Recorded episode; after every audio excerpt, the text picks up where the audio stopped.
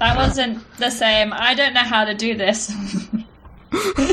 I was just how- getting intrusive thoughts that are like, fuck it up on purpose for no reason. I have that every podcast. Do y'all want to try again? Let's try f- 50. How what like count in your head? Well, uh, Okay, then not. Yeah. you have to. You have to give Are people you a on- second. To... Chaz, are you on time that is? What? Oh no!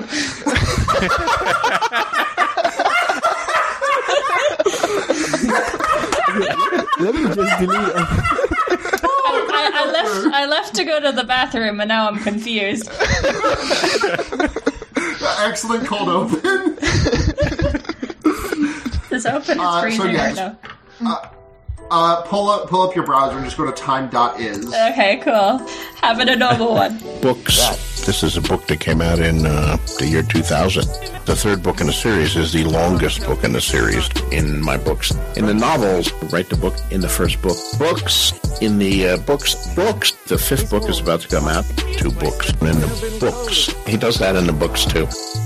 Hello and uh, welcome back to A Song of Babies and Puppies, the number one rated uh, Song of Ice and Fire reviewed podcast uh, founded in 2020. My name is Rainer and uh, the quality of the audio file I've been getting ha- has been frightful.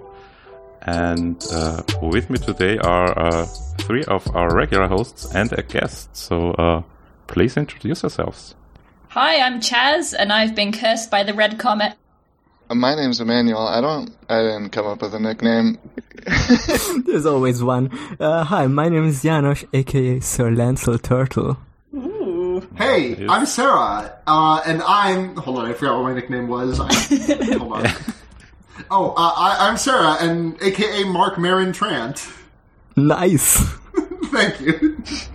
We're all super on point today. It's, it's amazing. Our brains are huge. I think some of us might have just finished the last chapter, like, right now. Fresh on the mind, baby. Yeah, fresh on the mind. It's Spout Could that, be you, can, you can just spout that shit from the dome now.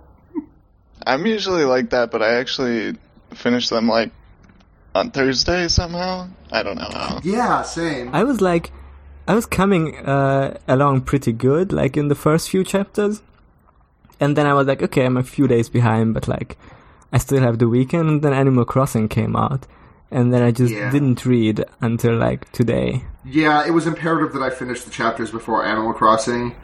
But God, these I think I genuinely think that this like this bushel of five chapters is probably like my favorite sequence of chapters, just like boom boom boom boom boom. yeah. Um in the books. Like I, I, I, I, I'm I, I, I, I take that take that statement with a grain of salt because I really don't remember uh, Feast for Crows or Dance with Dragons too well. It's been like eight years since I read them, and I've smoked a lot of weed since then. Um, but uh, I just really love these chapters. Like the Jon one's great. The Arya is one of my like all time favorites. I love the Sansa here. It's it's all just mm, delicioso. It's definitely like a cascade of dramatic moments from the point where Ned gets arrested just downwards. It's all it's all a slippery slope from here, I think. Yeah, Grim's like really showing off his pacing chops here. I mean, these chapters are like I agree with uh, all of y'all. These are some of the best chapters um, he has written. Uh, definitely, maybe the best chapters we have talked about so far.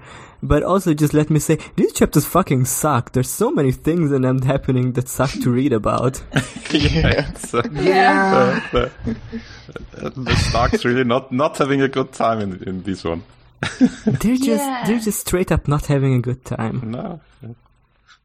hmm Listen, listen, Ed, listen. Eddard's listen. Ned is 0-2 against when he brings his men against Lannisters. Surely he will reverse sweep and go 3-2 after this.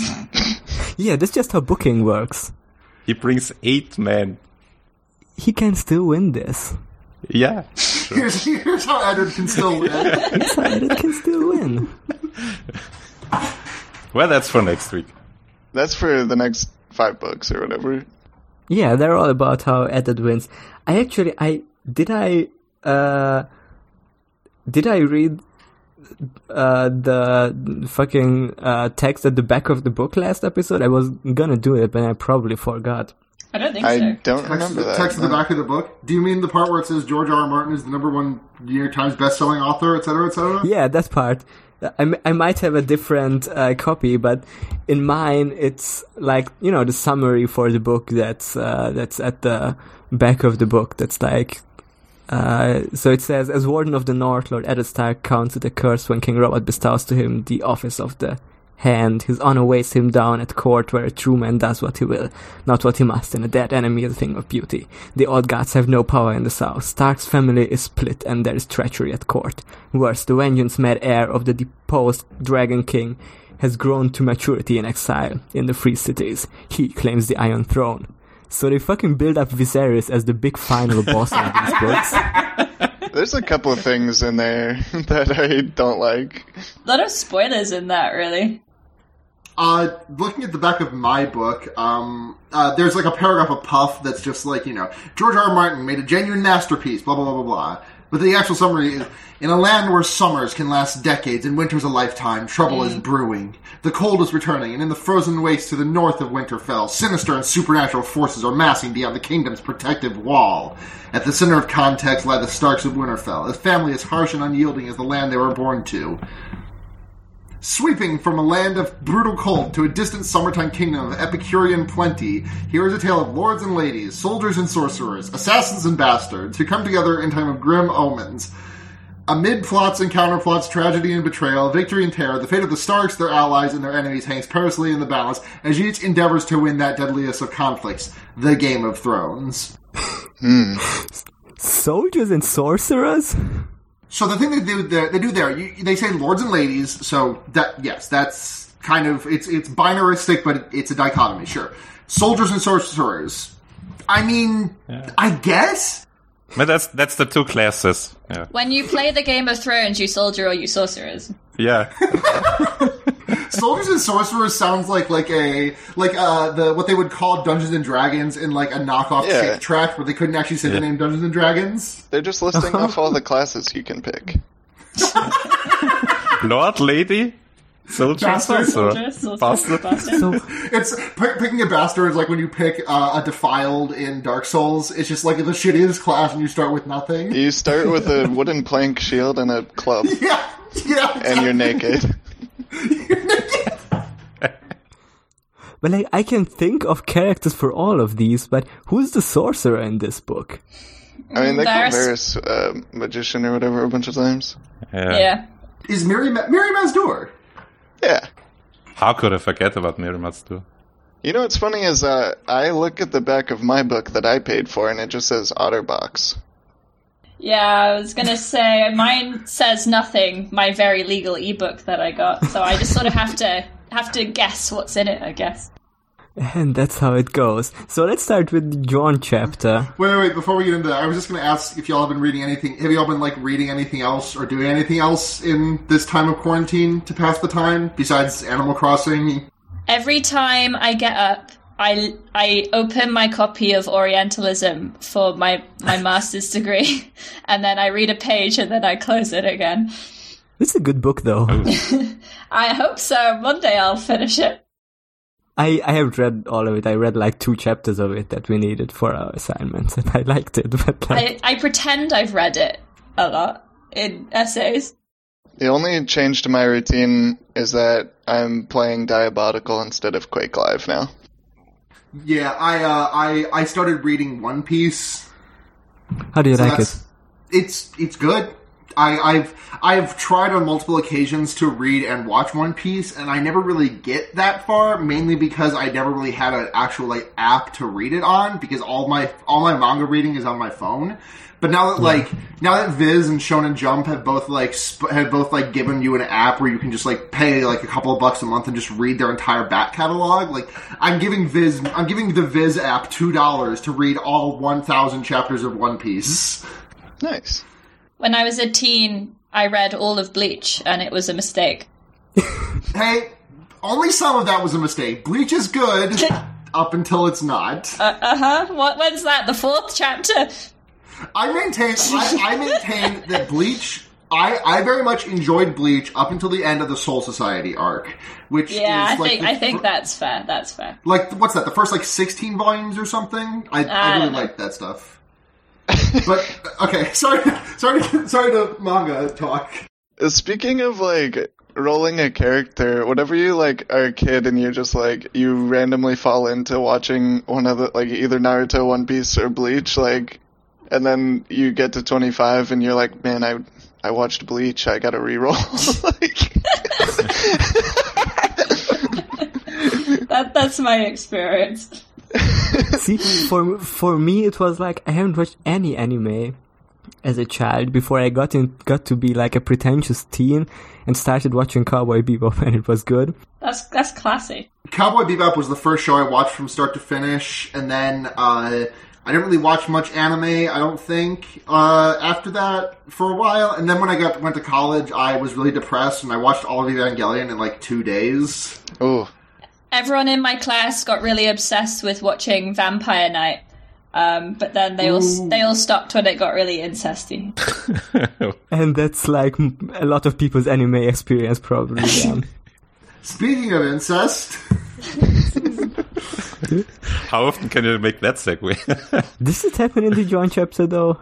I don't remember anything about that here. Sam and We start with a Jon chapter where Jon is eating breakfast. Sam and Jon are brothers, so it's incest that they're boyfriends. Okay. oh right, if That's true. anyone in the Night's Watch fucks someone else. how much do I have to pay you to unsay that? I'm sorry. So Jon eats some apple cakes and blood sausages for breakfast, and then Sam comes up to him, and he's really excited that uh, he'll be working for Maester Aemon, and he doesn't have to train with Alliser anymore. He's very happy about it, and Jon is like, "Hey, good for you." yeah, they're they're boyfriends. Yeah, it's good. We love it. it is very good. Then they like swear their vows.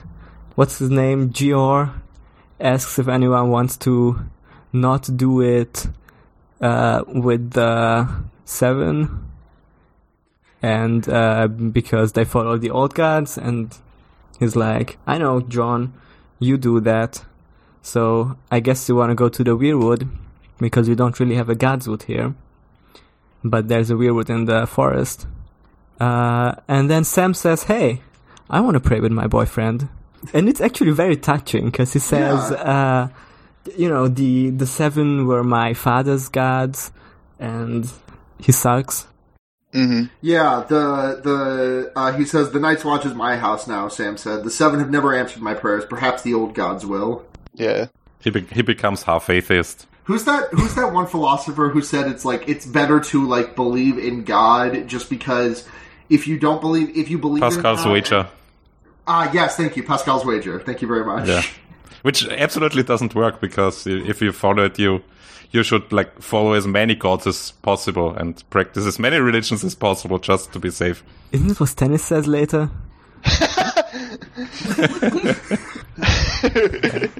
It's definitely what Victarion says.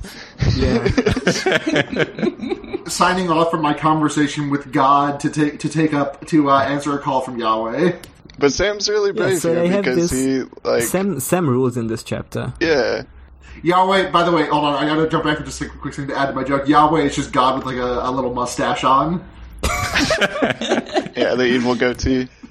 No, Well, the like modern Yahweh isn't bad, but it, it used to be the like storm god that was like kind of a dick.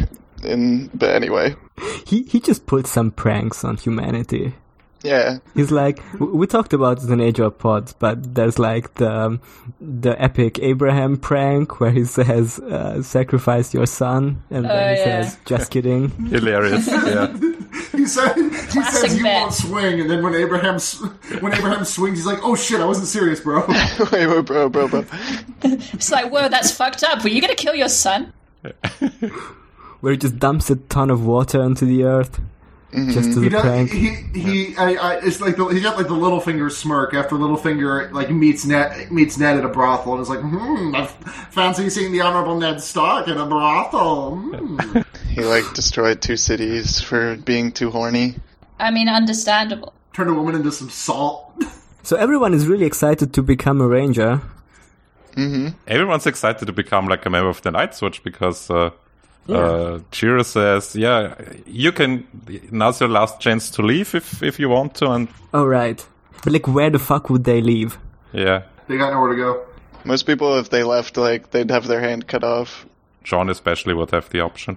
Yeah. He doesn't. He doesn't like even consider it. Like we get it from from his perspective, and Well, Jon thinks about it in his last chapter. Uh, whenever he's like riding around on the King's Road before he goes to Maester Aemon, he's he thinks to himself like, I could just leave. I'm not. Uh, if I leave, it's not the same as other people leaving because they would like have to face the Yeah. punishment of their crime. So, but he doesn't like really take the next step and kind of think about th- how that's a privilege. I hope Jon won't get into this dilemma ever again in A Song of Ice and Fire, where he has to choose whether to stay. Uh, I mean, it's a it's a one time thing. yeah. Mostly. you choose once. Um, just looking at my book right now, um, I just realized that this is this is my third time through this book, and uh, I have been misreading Dareon's name this entire time. I thought it was Darren, and now I'm just imagining him like an Eevee evolution. my uh my totally legal copy of the like scanned pages of a book the like image to text uh translated it to darkon a bunch of times I, I am Darkon, and I am of the night. Darkon fucking rules. Darkon is what you get when it's nighttime and you're horny. Thank you. Anyway, they're all really excited. Like, Jon's really excited to become a ranger. Everyone says he's gonna be a ranger.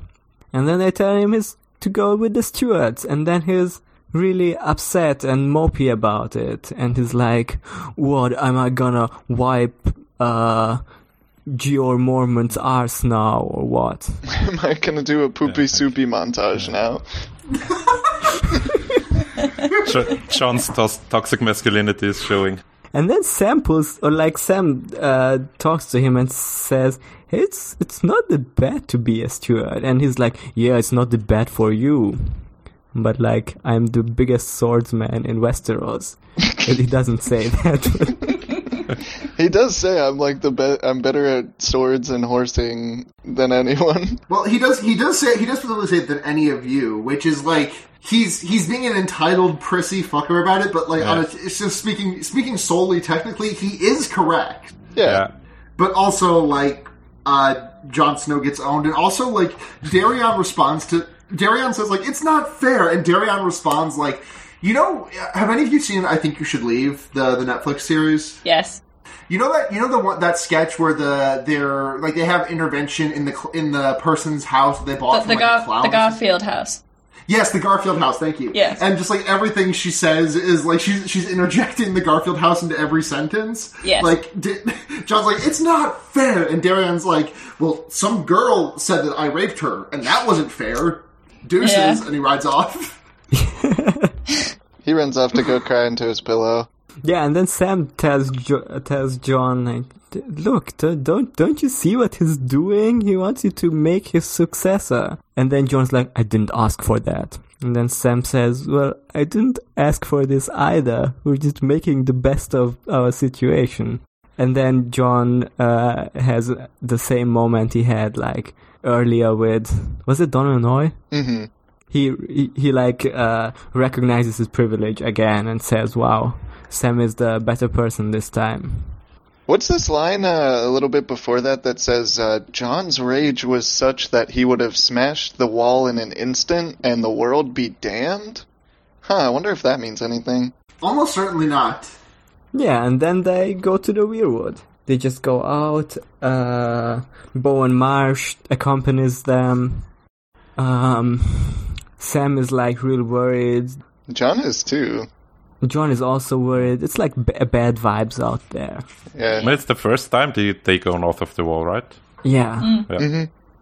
Significant. And then they say their vows together. Um, they say, Night gathers, and now my watch begins. It shall not end until my death. I shall take no wife, hold no lands, father no children. I shall wear no crowns and win no glory. I shall live and die at my post. I am the sword in the darkness. I am the watcher on the walls. I am the fire that burns against the cold, the light that brings the dawn, the horn that wakes the sleepers, the shield that guards the realms of men.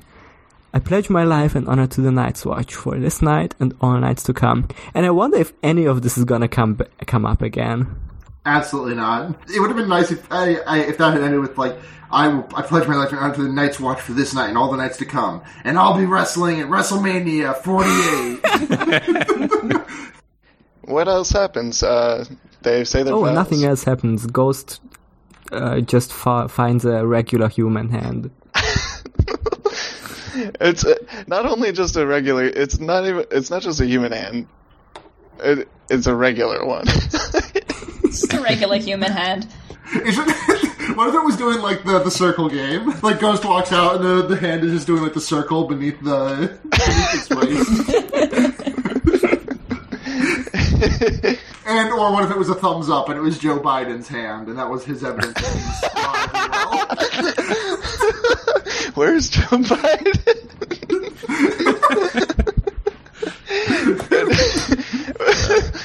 Now we've dated the episode. Yeah. Joe Biden's blood does look like black worms in a cold flesh, cold icy flesh. Oh wait, uh, Emmanuel, I need you to explain to me what it meant when Joe Biden's eye bled on. Ah, yes, this is like Euron's blood eye.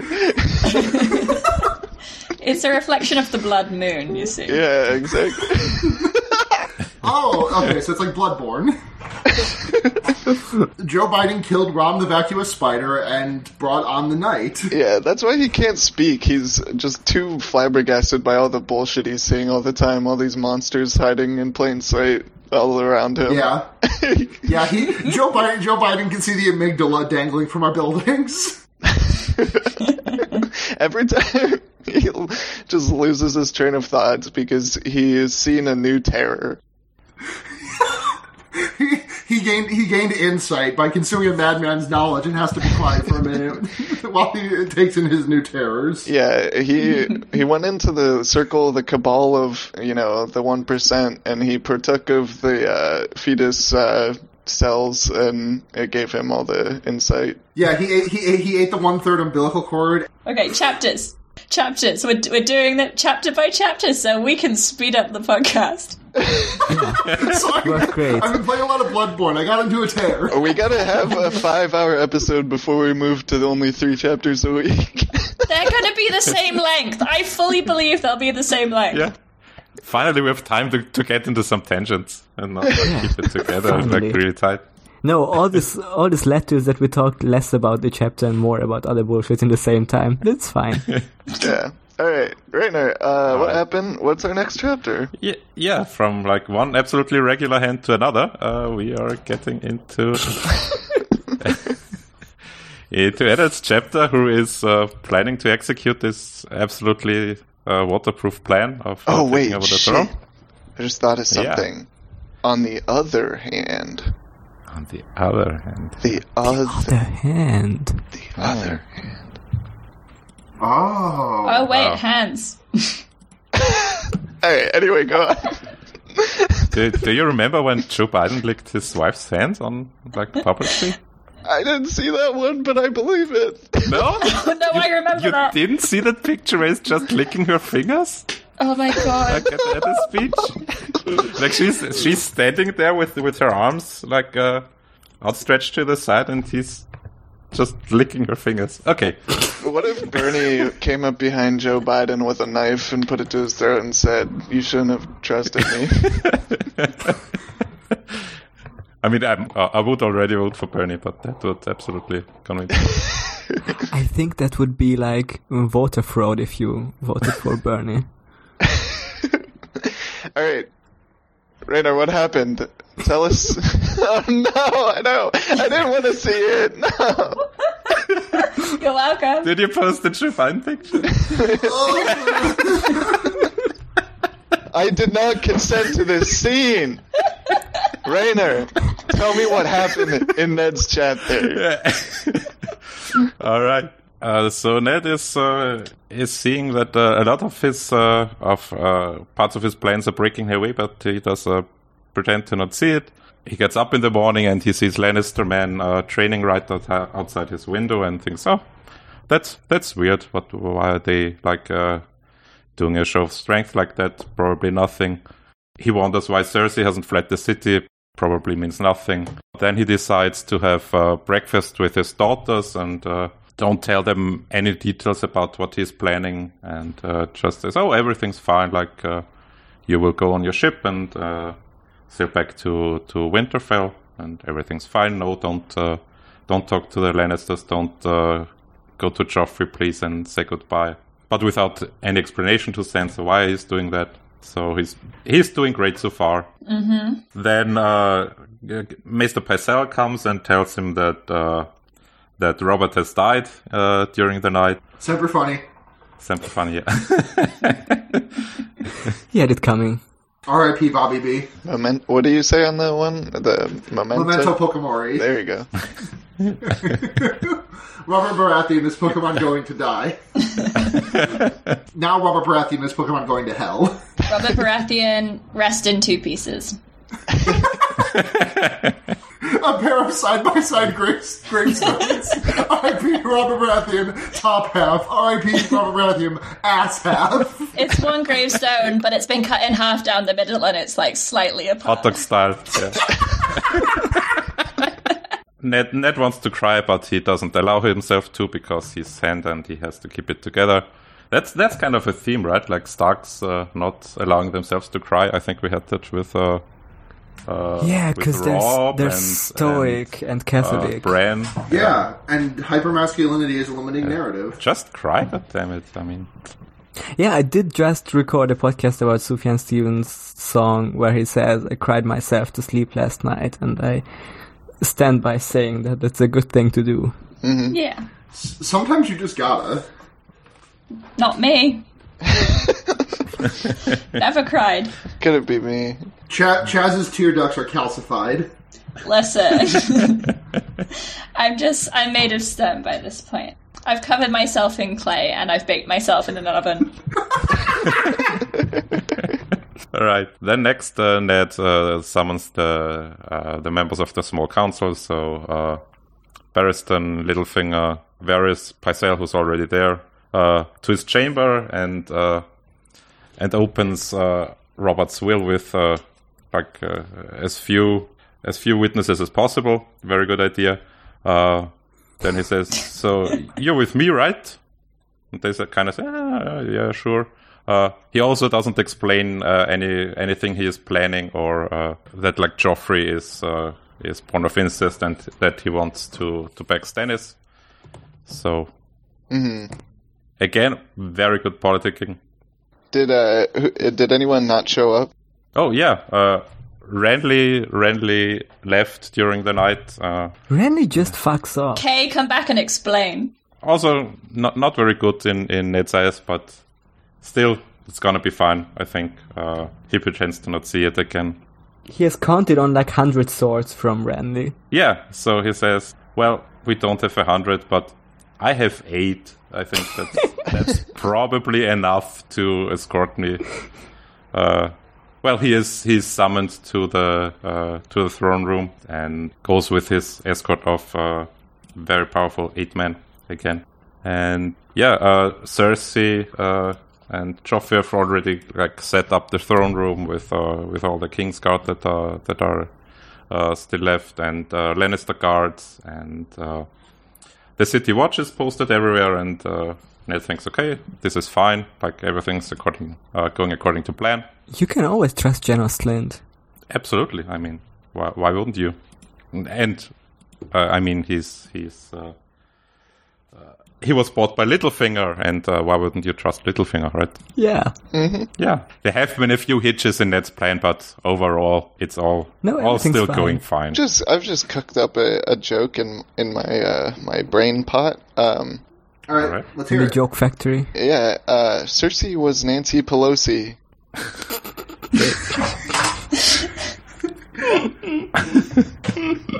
Is, is this the whole joke? I'm hearing, I, I, I'm hearing reports that Cersei was Chuck Schumer. The rumor come out. I have like uh, plugged this show to like friends who know nothing about post Game of Thrones. Uh, Yeah. Well, too bad. They're in for they're in for a treat. Yeah. Cersei, Cersei was post Game of Thrones.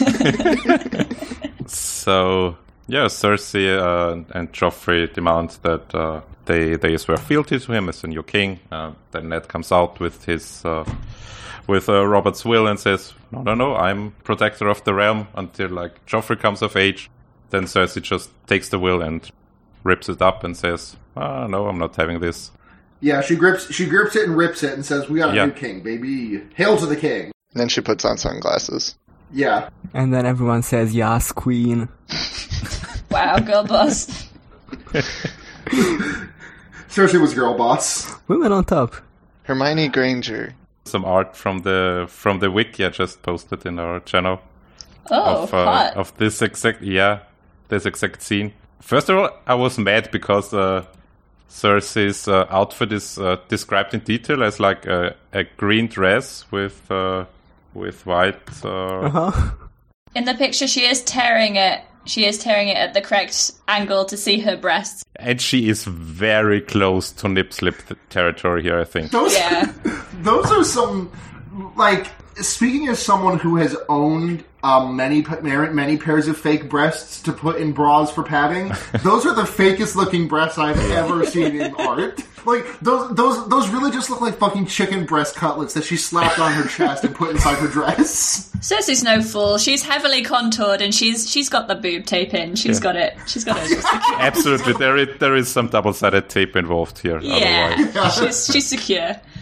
Counterpoint. Ned is looking hella buff in the background. Is that is that supposed to be, is that supposed to be Ned? I think so. It's got a wolf medallion. Why did they like cut off his half of his face? I don't know, but look at those It's arms. foreshadowing. Oh god. Spoilers. My god, his arms are thicker than his head. That's the way I like it. His fore his Pretty hot. forearms look dise- his forearms look like infected and swollen. He got stung by bees while playing Animal Crossing. Those aren't those aren't the folds in his clothing. Those are his veins. you should see a doctor then, probably. All right, so Cersei's uh, tits out, uh, ripping up, ripping up documents, and Ned feels forced to. Well, okay, uh, if if uh, this doesn't go uh, doesn't go over easy, uh, I'll have to force the issue. And he says, "Well, uh, Stannis is, is the true heir, and uh, City Watch, uh, please arrest Cersei and her children, but uh, make sure nobody's hurt."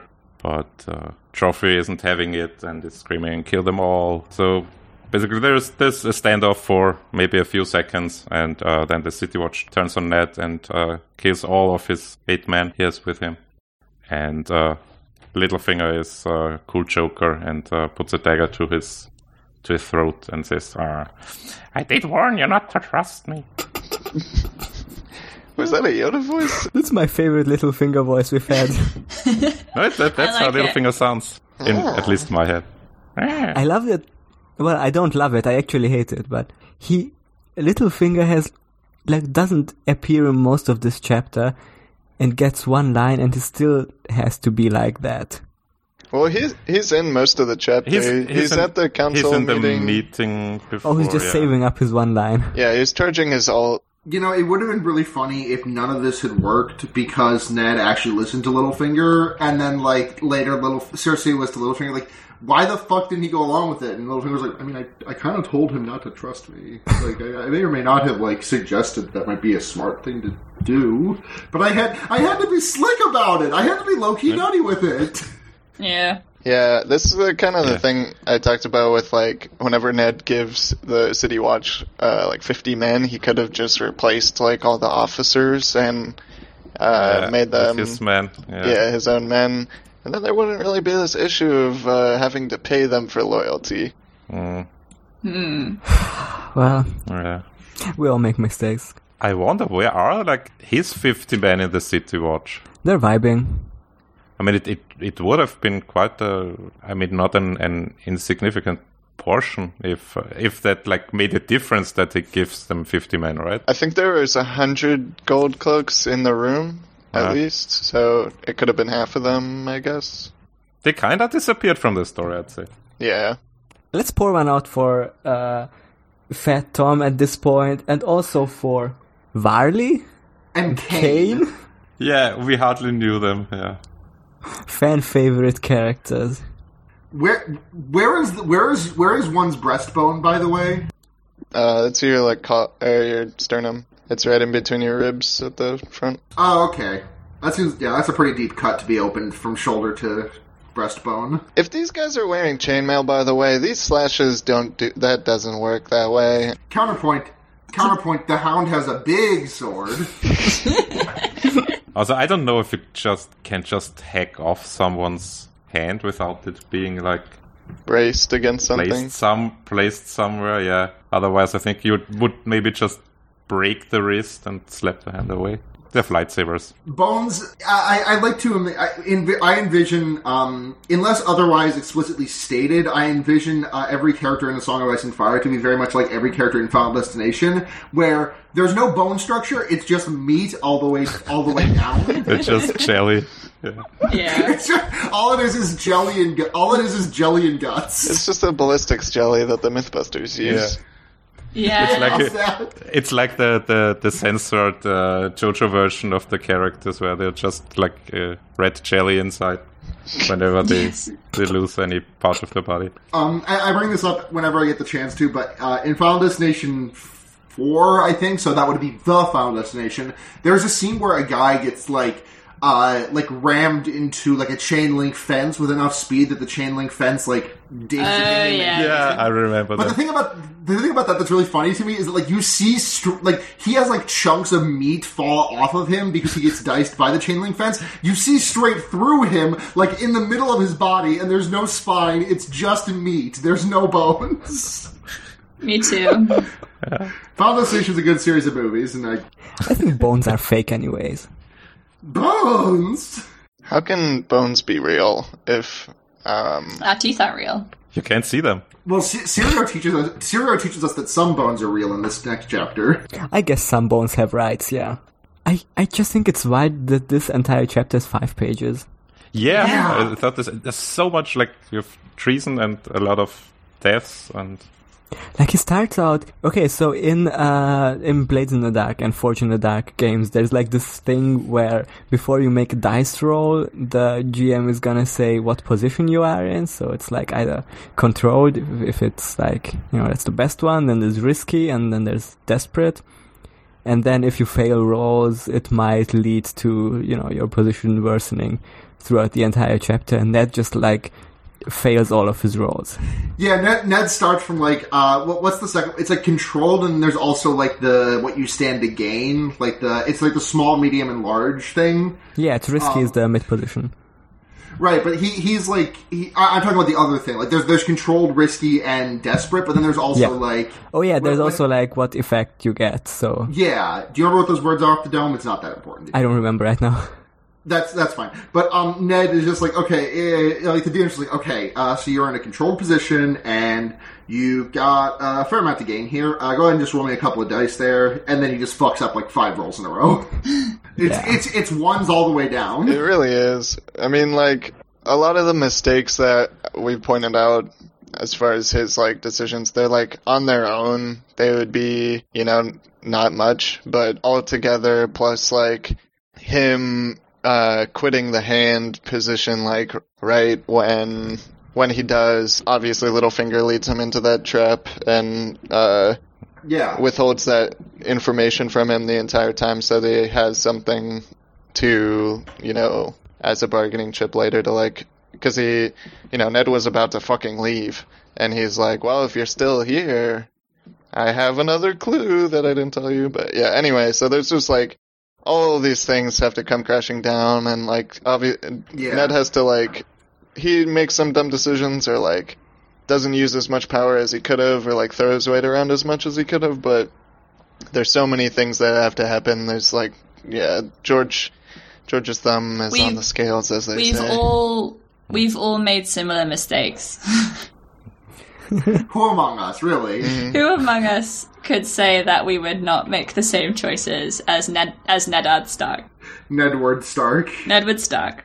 I mean, we also have to say that he is probably like uh, partly drunk, partly Oh, uh, yeah. on milk of the poppy the whole Partly time. high. Yeah. During this Yeah. time, so uh, I keep I keep forgetting about that. But that Ned is like uh, that Ned is like so, fucking zooted out of his mind in these Yeah. chapters.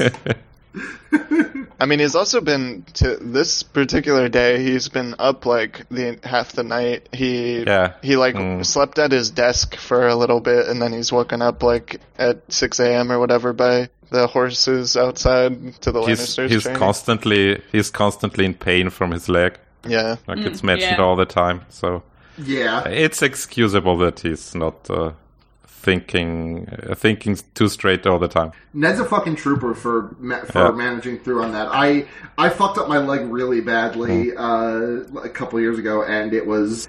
Well, I think I'm very grateful that I had uh, painkillers, which Ned does not have. All he has is all he has is opium. Which I have been on, um, and it, it's pretty good.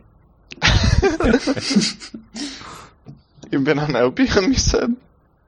Okay, no, I've just been on lots of codeine Oh, okay. um, Oh. while working. Did you did you commit any treason while being on it? No, not not that I remember. I mean, only mild treason, which I'm always Yeah. committing against the queen. Yeah. Just killed a swan and ate it. You know, stuff. Is that like some some bullshit fake uh, urban myth, or does the queen really own all the swans in England? No, no, she owns them. You're not allowed Okay. to. You're not allowed to kill them Okay. uh, or eat them. Huh.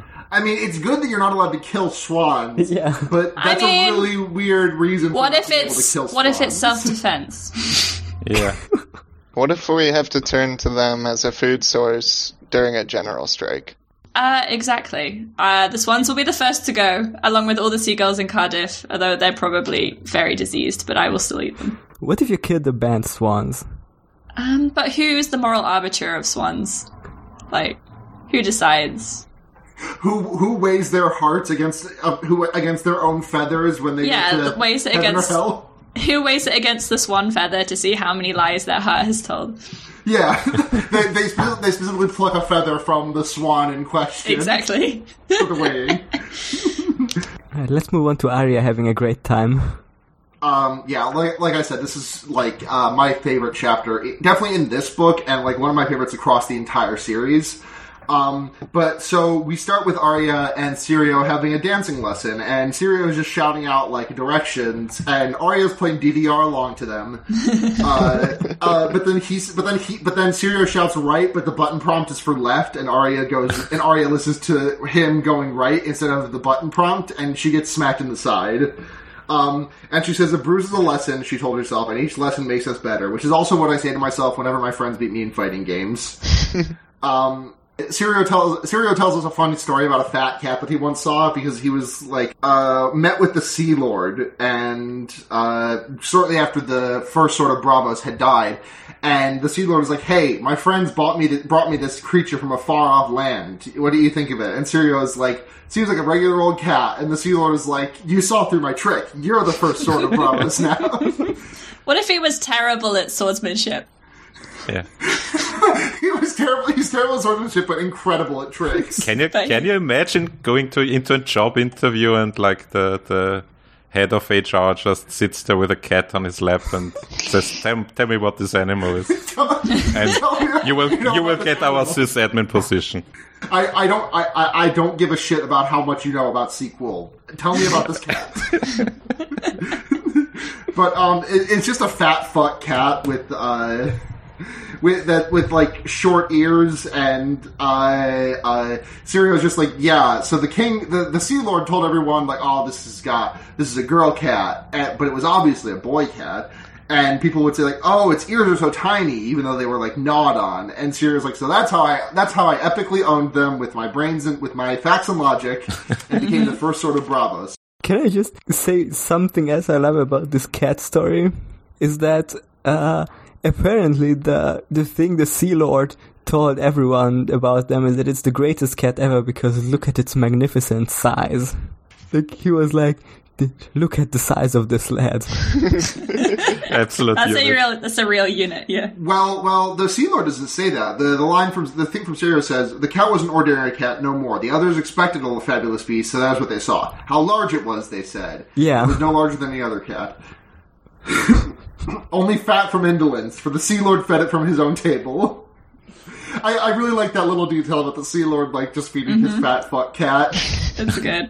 I'm gonna put it on my resume: proficient in Excel uh, and identifying cats. Have y'all seen the uh, the fat cat from Final Fantasy XIV? Uh, I've not. Uh, this is the cat that I'm imagining the entire time. Hold on, I'm gonna post an image of it. I can't wait to see that. Because the way I imagine it is like it's like Garfield, but like from the very first Garfield comic where he smokes a pipe. This is just yeah. what I, this is just what I'm envisioning. Ah! what tiny ears he has. he does have tiny ears. oh, the fat cat from Final Fantasy XIV is one of my favorite things in the world. I just accidentally closed my notes. Shit, hold on.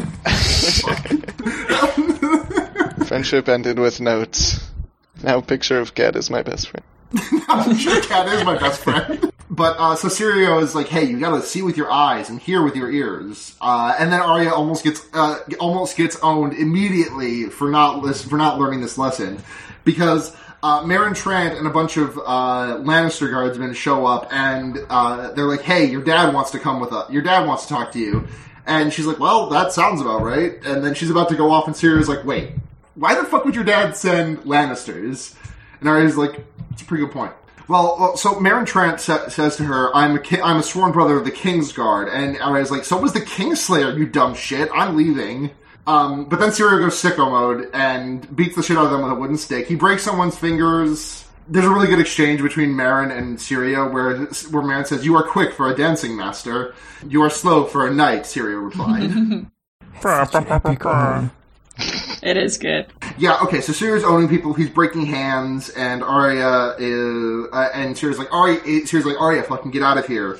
And she like, she can't bring herself to run, but when Syrio's sword gets broken by Meryn Trant, uh, after, after Syrio has owned every other member of the Lannisters who showed up, uh, Meryn Trant, the, the, the, the, uh, the boss of the level is like, uh, you, you dealt with all of his cronies and now he jumped down from the balcony to actually deal with Syrio. Uh, he breaks Syrio's sword and Arya is like, alright, I'm out, bye. She runs and This is like uh, when you beat all of the like Gravelord servants, uh, red ghosties, and then you get to his world, and uh, they've got a giant dad build, and they. Be- anyway, thank you, thank you for that. Did anyone? Did anyone ever play Beyond Good and Evil?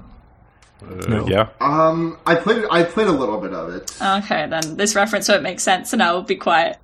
Oh, just no, no, throw it out anyways. Like that's that's the that's the, that's the power of good podcasting. That's how I do it. That, all I do is just all I do is say references that no one gets. So you know the bit in Beyond Good and Evil where the Alpha section are chasing you after you've stolen their stash, and um, you have to like jump over a bunch of stuff and then like go through a window. It's like that. hell yeah. Agreed. it's Yeah, it's, exactly like it's, that. it's exactly like that scene. Has anybody else watched uh, like five minutes of gameplay footage from uh, that one like old parkour game where you, it's all white and Mirror's Mirror's Edge. Edge. that? Mirror's Edge. It's also like that. It's exactly it's exactly like Mirror's Edge. I think. what else happens in this chapter? Uh, so she she tries to get to the Tower of the Hand, but she has to like take a roundabout way to get to it because she knows that the main pathway will be guarded. Uh, but when she gets to where she can see it, there's just like a bunch of corpses in front of it, and she's like, "Oh, that's probably not good. Uh, I should probably gonna I, I should probably bounce." Uh, so she uh, heads over to the stables, and uh, she finds uh, she finds my new favorite character. Uh, really excited to see what he does. Uh, Hullen. yeah, he's really he's really cool. Love love him. Yeah. he actually, no, that's not true. I looked this up because I was like, this. I, I, I when I was reading this, I was like, that's only the first and last time that guy's ever mentioned. Uh, but it turns out he was one of the people in the party when uh, uh, they find the dire wolves uh, in Yeah. the but way early on. Yeah. So he he's been he did, he was So you know, we've had a lot of memories with him, yeah. Yeah, very many memories. Um, such as that time that he said that he didn't like the weather uh, in Winterfell, and also the time when he was bleeding out when Arya showed up. Uh, uh, so she shows up at the stables, and it's like a fucking massacre there. She finds like um, just a bunch of dead stable boys. Uh, her father's household guard. Uh, one of the corpses was Desmond, the same guy who said, "Every Northerner is worth ten of these Southron swords." And Arya looks around, and it's like a one to one ratio of of Lannisters and uh, Desmond. one Lannister per Desmond. Uh huh. and she, and she kicks his body, and Yeah, yeah. she kicks his dead body. and is like, "You fucking liar, piece of shit." Um, but so she grab, she goes to like the chest that's been they've they've been packing their stuff to return to Winterfell in, and she's like, "Okay, uh, gonna get some clothes and also my sword." But then uh, Stable Boy comes in, and Arya does Arya does her first confirmed kill. Yeah. And we it's, su- it's that, super uh, epic. Arya loves to kill, and it's epic. Yeah. yeah, it's really cool. I love child soldiers. I think they're like super epic. She kills him and just she's bothered sick, and then she teabags him and runs out and kills all the Lannisters. Yeah, some air horns play, uh, but um, the, uh, the the the scene where so she, he's like trying to drag her away to the Lannisters, and she's like, "I'm not fucking going." Uh, and this line really jumped out at me. Everything Syrio Forel had ever taught her vanished in a heartbeat. In that instant of sudden terror, the only lesson Arya could remember was the one Jon Snow had given her, at the very first. Uh, she stuck him with the pointy end, driving the blade upward with wild, hysterical strength. Which is also the fighting game thing that happens to me when I've spent hours in training mode and then play against my friends, where everything goes out the window and I just remember to standing light punch. Arya put on the red tearstone ring. All right, that's my last Dark Souls reference.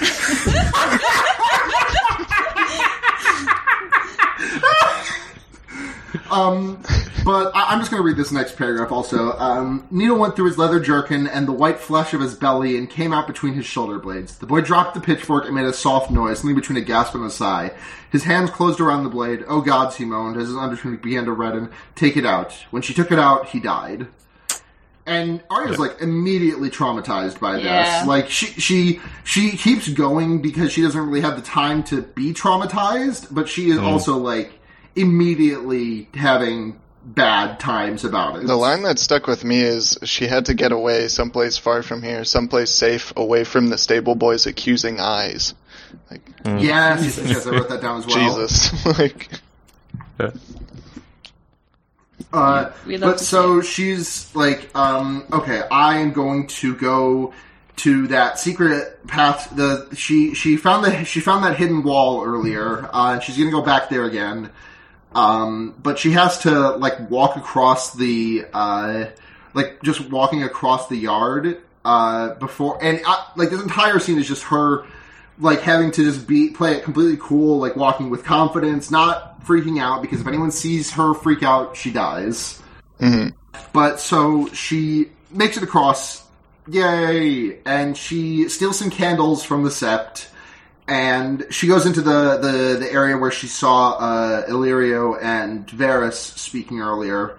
Yeah, she goes into that passageway and was like, "Well, that, this got me out of that red keep last time. Let's see if it'll work this time."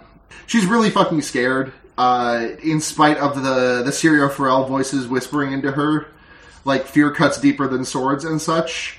Um, but then she has a really nice memory of a time that she and uh, uh, uh, Robb and Sansa and Bran all go into the crypts together as kids. Uh, and then Jon jumps out of one of the crypts, uh, covered in flour, to is like and is like, "Whoa, I'm a ghost!" and Bran just like, and Bran just starts fucking screaming. I, wa- I want fan out of that. Every time there's a Stark sibling memory, I'm like Selena face. yeah, yeah, Yeah. so pure. Um, Yeah, a- and to quote, and to quote, the the memory made Arya smile, and after that, the darkness held no more terrors for her. The st- then uh, the stable boy was dead. She'd killed him, and if he jumped out at her, she'd kill him again. Yeah, I highlighted that. Yeah, it's a really good line. Uh, and then she says she was going home. Everything would be better once she was home again, safe behind Winterfell's gray granite walls. It's great that things are gonna look up for her now. Can't wait for that. She's been through a lot, but it's okay. She's gonna get home. She's gonna have some nice hot chocolatey milk and decompress. Maybe see a Just therapist to deal with the trauma of to deal with the trauma of committing murder. She's gonna relax in the hot springs. Yeah, and then she just goes deeper into the darkness, and that's the end of the chapter. Yeah. Oof. What a chapter! Yeah. Sort of the beginning of the real the real Arya journey that will always be horrible for the entire time. This is where the real Song of Ice and Fire begins.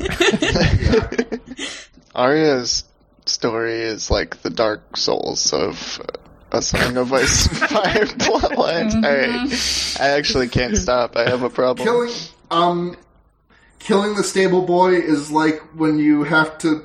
Mm, no, that doesn't. I would say this bit this bit is like Hitman in that she kills a guy and she has to escape. Oh, it's like when you kill that werewolf. Definitely. It's sort of bloodborne. Except the except the werewolf is a poor stable boy who's just doing Yeah, the, as he's the werewolf told. is a poor. St- the werewolf is a poor stable boy whose accusing eyes haunt you. Yeah. So Arya was like my favorite character the first time I read this book. Like, uh, let me do the math. It was like seven years ago or eight years ago. Yeah, that's about when I first read it too. I'm trying to remember who my favorite was. I think it might have just been Ned. And I was really upset, and I was, I, I well, I, I, I was not really upset. Everything was good and happy. yeah, and then uh, my my point is that uh, then the show kind of poisoned me, uh, and like show fandom and the way like Arya was represented in the media as like epic, uh, epic feminism or whatever. Yeah. Epic Yeah. feminist serial murder. Epic turning 18 to fuck your boyfriend the night before the the long night, singular. Yeah, and of course she was on top in that scene. I just I hate to think about it. So bad. I don't know what you guys are talking But about. uh, Yeah.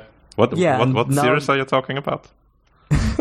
Uh, uh, that was just that was just a shared hallucination of a nightmare of. That was just a shared hallucination. it's We're it's still so hard to believe that that show happened and people liked it. And it won so many awards. And nobody's talking about it anymore. But to close out on that thought, uh, now on my third read of this book, I'm I'm like back to yeah, Arya is the best character. She's definitely really good. She's really well written, I think, as like a child's perspective. Um, Yeah, and you can you can sort of understand why she makes a lot of the decisions that she does make, but at the same time, you're I don't know, it's good. Yeah. It's a it's a really wild like child adventure, but with a lot of murder and death. yeah, yeah. Because that's I think that's also what attracted me to her chapters, like in the first place. That it always has this yeah, adventure, this, this like classic adventure story feel. But then there's like this There's a George hat on it. I think we, we said that in one of the earlier episodes about how um, when her wolf attacks Joffrey, it's like that sort of fun adventure story thing, but there is real horrible consequences that happen, and it does Yeah. sort of Yeah. continue like that. hmm I think for the rest of the story. I also like the way that um, there's this balance between, like, obviously Arya doesn't have a lot of agency or a lot of control over like the larger situations, but she does have um, some because Arya and Sansa both like, you know, through a lot of choices that they made over their lives, but um, and it culminates in the moments when they choose like what to do, and like that basically sets up where they'll go after this whole th- thing. Like Yeah. Arya is with her dancing master, and that and whenever she gets away from them, she doesn't think to herself, "Oh, I'll like go and surrender and act like a court lady." She's like, "I'm fucking out," and Sansa, you know, chooses her path too. So it's like this nice, um, realistic balance of like not having a lot of control, but still having some agency. Yeah. Yeah. Yeah. Um, yeah. hey, and Syrio's alive, right? Hey. Yeah, Syrio's sure. alive. Yeah. Syrio is um, Uh, a, faceless, man, Yeah, yeah. and now he's um, Stannis. Okay. Syrio's just gonna show up again at a later chapter and say hell to you. He's gonna he's gonna say one of his Okay. classic lines and wink, and we'll all know it's him. There is, I mean, so there's five long swords on the floor in that room now that he could use, and if he gets to any of them, he has a realistic chance of beating Meryn. I don't know if he like knows this fighting style. His fighting style might be like, is kind of seems to be based more on like late Renaissance period fencing styles instead of like um, Yeah. earlier medieval period We'll of like see. uh, yeah, I mean, the, the Braavos are like dueling all the time, right? That's kind of a kind of a thing for them. Yeah, and they don't wear armor. and- I don't. Anyway, if he grabbed a long sword, he could use it like a warhammer and smash Meryn Trant in the head, and also disarm him. Smash the rubies out of his head, by which I mean the red stained the red stained brain chunks out of his head. Revenge, revenge is bad, but But On the other hand, have you considered maybe it's good? revenge abolition for everyone except for Meryn Trant. he does suck. All right, uh, we have another Stark sister experiencing all this. Yes, so it's Sansa time, Sansa. uh, which means Always a which good means time. it's it's my time to Yeah, talk. she's doing great. Yeah, so Sansa is in a locked room with Jeyne Poole, who is having a normal time uh, and keeps crying for her father. Sansa is above this, obviously, because even though she cried the first day, now she's super mature and she's not going to cry anymore. Um, there's a lot of fighting going on. She hears sword noises and like the moans of dying men, which I'm sure will leave her feeling very normal afterwards. She wants someone to talk to her, but no one will talk to her. There's guards outside. Jeyne was put into the room a little while after she was. Um, uh, the bells toll, which means that Robert's dead. R.I.P. Uh, Sansa is worried for Joffrey and worried that her dad's dead. Um, but she really wants to be queen still, and she dreams of of Joffrey. Uh, then Sir Boros Blount comes, and she's like, "Wow, you're looking very gallant and handsome today." looking looking strong, King. Keep your head up. and he's like, face unmoving. He's like, "Yeah, you look great. Cool, let's go." Yeah, it, uh, the line is, "And you, my lady." Yeah, very normal. Sir said in a flat voice, "Her grace awaits. Come with me." Like, come. If I die, tell my wife I know her. Uh, his soul's just gone. He's a wight confirmed. Um, so jumping back, jumping back just a just a minute. There's a uh, Sansa thing when uh, the, when she's talking about the first day. Uh, she mentions Jeyne Poole being like tossed into her room. yeah, so she's been and- shoved in there. Yeah, and she so she sa- the line says Sansa dried her own tears as she struggled to comfort her friend. And I wonder if that's like a theme or anything. Yeah, there is this this thing about Sansa being strong when she needs to help other people, which is um, obviously not as important as her killing someone by giving them to dogs and watching them die, but it's it's kind of important for her character. I'm a bitch. I'm a lover. She needs to become a true player in the Game of Thrones, and she's Uh, be a just true not there player. yet. You just have to really love to kill, um, which Sansa famously does. I mean, what if she just went sicko mode when she heard the bells in this chapter? oh my god, San- Sansa hears the bells and like does a Final Fantasy summon of her. She jumps, of her dragon, she jumps on her sicko dirt mode. bike and, and She jumps, she jumps on her. She jumps on her like flamethrower mounted uh, uh, dirt bike. and just like does six stunts over the rooftops of the city. Sansa turns into a wolf with bat, bat wings and just like goes ham. I'd like that That's her. actually. That's her persona. Yeah. Persona Batwolf. her persona is a dirt bike. Okay, okay. More importantly, Uh, they go. What could be more important than Sansa Stark's persona? Uh, well, I'll I'll tell you. I'll tell you now. okay, Uh, all right. He leads. Uh, she gets taken to Maegor's Holdfast, and there is a body impaled on some spikes, and she's like, "That's not fun." Uh, she gets summoned to the small council, which Cersei is presiding over. Um, she sees everyone; they're all watching her. She doesn't love it. She says, "Littlefinger looks at her as if he can see through her clothes," which is cool. Electric chair. I don't know if you can hear my teeth grinding right now, but they are. yeah. Littlefinger does prison. Uh, uh, revenge abolition for everyone except for Meryn Trant. Prison abolition for everyone except for Littlefinger. Littlefinger and Jorah. Yeah. Yeah, and Jorah. and Jorah, obviously. We must never forget that. Um, so the queen is like, Yes. the queen's like, "How you've been? How how have you been?" And Sansa's like, "Um, not amazing. Uh, we have food." Just kind of vibing, practicing some social distancing. Yeah. Yeah, she's like, um, "Thank you so much for um, social distancing me with Jeyne Poole. That's been really great." Although she keeps crying, uh, which I'm concerned about. So, is her dad all right? Uh, and San- uh, Cersei's very upset that Jeyne's in there because she can tell Sansa stuff. Yeah, don't want that. Don't want that misinformation feed messed up. No, San- Sansa asks about her dad, uh, and Cersei's like, "Yeah, it's fine. Um, Littlefinger, you take Jeyne and do something with her." So this was the part where my skeleton jumped out of my body. Yeah. Yeah, I completely forgot about this. I yeah, think absolutely. last time I was reading. I'd, I'd like to Yeah, forget Lord, about Lord it. Petyr leaned forward. I'll find. I'll find a place for her. I'm like, I hate the man of. Lit- I hate the man of Littlefinger so much. I'm doing the Pete Yeah, Buttigieg just- like strangle pantomime right now. Like whenever he Mm-hmm. clenches his fingers, only it's justified because it's You're little it. yeah, you're doing it to Littlefinger.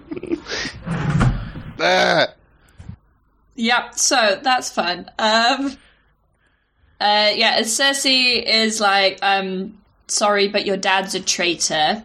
So Joffrey Joffrey can't marry you. Uh, and then the small council like talk about her in a really horrible way to persuade her to write a letter basically condemning um Yeah, they, they Ned. the shit out of her. yeah, they're all like, "Oh, you can't marry Joffrey because you're the daughter of a traitor, and traitorousness is genetic, maybe." Um, and then uh, Littlefinger's like, "But she takes after Cat. You know, look how hot she is, so she can't be a traitor." Jail, jail, jail, Electric jail, jail. chair.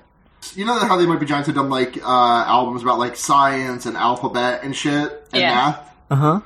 You know how one of the songs is Electric Car? Yeah, put a couple more letters Mm. than that one. Electric chair Yeah. on road so dark, light up his hair with lots of sparks. Electric chair. This is good. This is What if the they might be giant songs that are fingertips are actually about little finger tips? Who's Don't talk about Littlefinger's on tips. The wall. It's Littlefinger. Okay. Um, God, I gotta, I gotta go fucking listen to fingertips as soon as we're done here. Littlefinger, Little, Little, Littlefinger walks along darkened corridors, and the darkened corridors are just the, a prison cell. Yes. Sansa says, I'm not a traitor. I'm great. I love Joffrey. Please let me marry him. Um, and then she's like, What about your sister? She's a traitor. And she's like, I'm nothing like my sister. Um, I'm a good girl. Uh, Uh, I'm not, I'm not, I'm not epic at all. She- yeah, she's she like, I never, I've, I said I was wicked as Arya last time, but now I'm not. Now I'm good. I'm not as wicked as Arya. Uh, It's that, it's that Chihuahua, it's that, uh, that Chihuahua thing. The me before I saw a meme, grr, Angie. Me after I saw Chihuahua, me after I saw a meme. I, Yeah. I'm okay. it's it's then revealed that Sansa went to Cersei uh, before and told her that Ned was going to make them go home, and so she sort of tipped her off, leading Yeah. leading to a lot Oops. of the uh, leading to a lot of the events that are currently occurring. So did Sansa post cringe here? No, I wanna. No. I wanna push back against this. Sa- uh, Cersei, this didn't alter any of Cersei's plans except that she had Sansa in hand easier. That's it. Yeah, Yeah, I thought, okay. I thought the same because just from the from the timeline, it didn't really change anything. That Sansa went like from from breakfast to uh, to Cersei because the throne room thing is like an hour later or something like that. Yeah. If you want to be a fucking idiot, dumbass, like woman hater, like idiot, and try to use this as like evidence for Sansa being bad or dumb or anything like that, you suck. Oh no, that's completely wrong. Yeah, Sansa's Did great. Did you all see that her. poll by that one podcast where they were like doing a bracket of Song of Ice and Fire characters and uh, in a recent one Sansa was up against Davos and Davos was winning. That's horrific. How does that I don't even hate Davos, but Yeah, I, I like Davos too, but that's I'm It's like not better I'm than like Sansa. medium on Davos.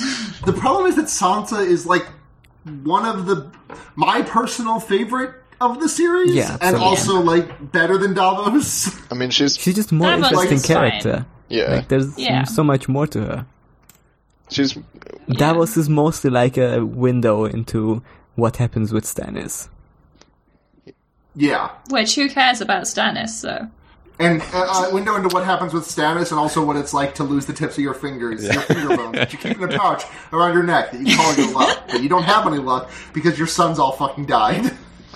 it's important to remember that. yeah. I mean, listen, Hey, I really liked. I liked the part where Davos was a window into some nice crab stew. Mmm. I, I, I didn't I did not like I did not like the part when Davos was a window into Melisandre's pussy. Okay, so Cersei says uh, that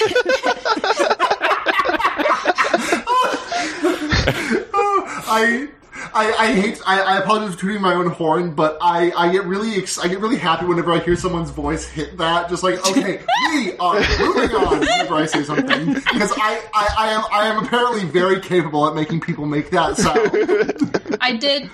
I, I need to mention here that Cersei at one point is mentioned to be wearing like this red and black dress with like corseting, and it she's basically dressed like a vampire right now, which I think is pretty good. It's pretty good. She's dressed Um, like a Bolton. Yeah. Yeah. Oh, back to the Twilight crossover we were pitching last time. Aren't the rubies like tears? Because it's like a morning dress. yeah, it's full. It's covered. It's Yeah. covered in rubies. Isn't there also like a like a hot milf vampire in Twilight? She is like a hot milk vampire from Twilight.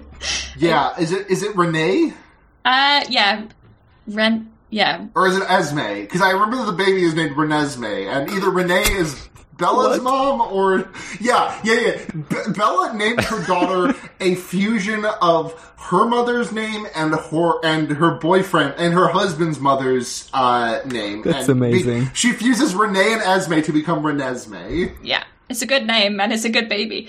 Um, so Cersei says that Sansa needs to prove her loyalty by writing some letters to her family saying that Ned betrayed the king and he's a bad man.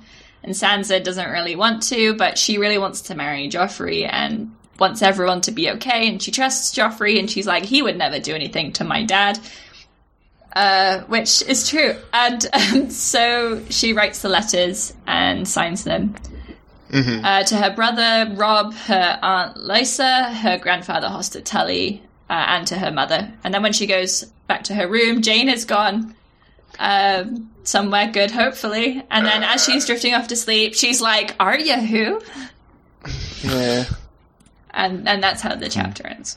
Yeah, it's really sad. I do want to say that uh, Sansa, like, you know, pretty instantly thinks of a plan that would, like, to try and protect her family and specifically Ned. Um, you know, she Yes. thinks, like, he Yeah. might have to go into exile for a couple years, but once I'm married to Joffrey, I can use, like, that dynamic to get him to relent and let Yeah. Ned either come back or, like, take the black or something like that. And Yeah, Sansa remembers her political training, and she's like, "This is the most diplomatic and probably the easiest way I could maybe turn this around." Yeah, this is, is all like incredibly. This is a great plan uh, if you're only looking at the like system at play and not taking into account the fact that they're you know one side is entirely bad actors. So Yeah, spoilers, spoilers, but it almost works. yeah. If everyone was playing by the rules, this would be a really good plan. Yeah. Yeah, and it's another time where I'll say if you think this letter that she's writing is like any kind of deal at all, it's actually like yeah, like what we said. This is an effort to try and protect her family. This isn't like, ooh, Sansa is really a Lannister. Like, fucking die. This is a super minor spoiler, but uh, I love how in like a few episodes when uh, Cat reads that letter, she's like, "Oh yeah, she was pressured to write this." Yeah, because anyone with a brain can fucking tell. uh, anyway, sorry. Yeah, exactly. She's also 12, so why would she write diplomatic letters on, your own, on her own? yeah. Yeah. That's the other thing I uh, I want to point out is that She could this do it, though. situation she's thrown into is like so fucking scary. Like for a twelve year old to be in front of Cersei and Varys and Littlefinger and Pycelle Uh, at Yeah. the same Yeah. time, uh, reading, uh, talking, Yeah. talking her into doing. Yeah. uh, It's just like a room full of pedophiles. Dude, they literally. You can tell that before they had her called in, they talked for like 10 minutes about how they were gonna uh, gaslight her. Oh, Oh, yeah. yeah. oh yeah. They they talk like they're they talk like they're reading a script. They're like, oh, but a girl like this, we could never trust her. It's like, Yeah, but Littlefinger's going off script because he's a fucking creep. yeah. He's Yeah. like, I would just like to interject. Um, here is some horrible things that I've been thinking. Just you know, okay, carry on. He's like, I'm just going to improvise a little bit in this, Yeah. guys. Uh, you just keep doing your regular thing. I'm just going to try, you know, I, I've been taking some improv classes. I'm going to try and freeroll this just a little bit. The, the line about that makes that really jump out to me is the part where Sansa is like, perhaps if I might see my father, talk to him about, and then Varys immediately jumps in treason. Treason. You disappoint me, Sansa. Yeah. The Queen said. Yeah.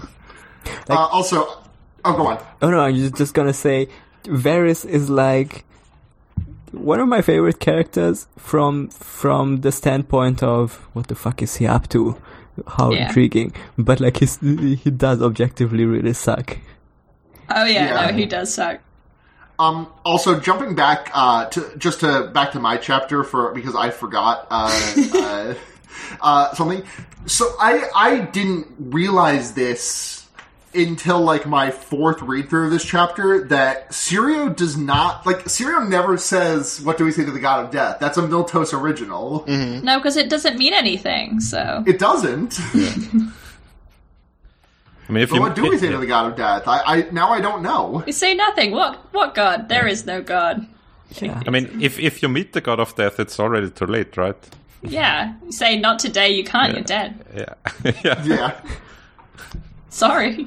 I, I also I think I started listening to uh, the McElroy podcast where they watch Paul Blart. What's it called? Till Death Do Us Blart. Yeah. Before Yeah. I uh, I watched Game of Thrones, the show. So to me, uh, not today death is like a Paul Blart thing. It, it's probably better being remembered like that. Yeah, Syrio escaped the, the fight because he got away on his Segway. Yeah. he's, he, he's, zooted- he's, no, he's zooted out of there on a hoverboard. That's his persona. Just like doing donuts around Meryn Trant. Hell yeah. Alrighty. Uh, any more thoughts about this one? Just fuck Littlefinger.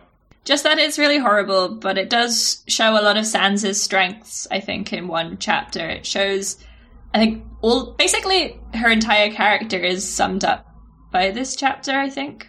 Um, it has like her strengths, which are caring for people, being diplomatic, um, maybe being able to read people a bit, maybe not 100%, but a bit.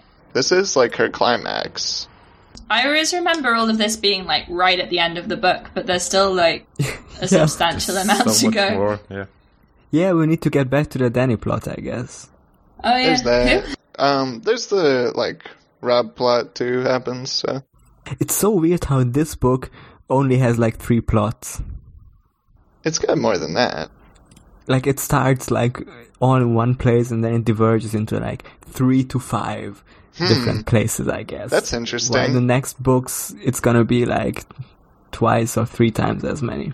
So you wait, you're saying that all the characters start off in Winterfell when the king arrives, and then they all kind of spread out after that and spread across the world?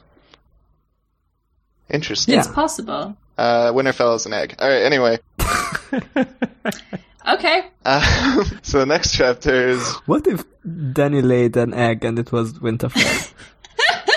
What if Dany laid like a really stinky egg, but like as a joke? Uh, this is getting a bit deviant art for me, so let's move on. Please, it's not deviant art. it's just a Jotakak Dojin. okay. I'll pretend I know what those words are so I can move on. It's Jotaro and Kakyoin. God, do you have, do you people have any idea what the fuck shipping is? No. Is that when? Is that when Amazon sent? Okay, never mind. Carry on. I don't. I don't even know uh, JoJo ship names because it's like all canonical. I thought JoJo was the ship name and it's two gay guys named Joseph Joe. and Joe Stack. That's pretty good. Joseph, pretty- Joseph would ship yeah, ship him with himself. He pimps him Probably. himself. you know Joseph cranks it. Oh, oh, he does. Speaking of cranking it, uh, uh, Jon chapter. No, another character who masturbates furiously. Does Jon crank it? Like, does the Night Watch allow that? There's nothing in the house, so Listen, if the Night's Watch does not allow cranking, Yeah. then, then the Night's Watch is by by def, by necessity the the place where the most gay sex is happening in all of Westeros. Jon Jon's hands are so cold that he can pretend it's someone else, and then he.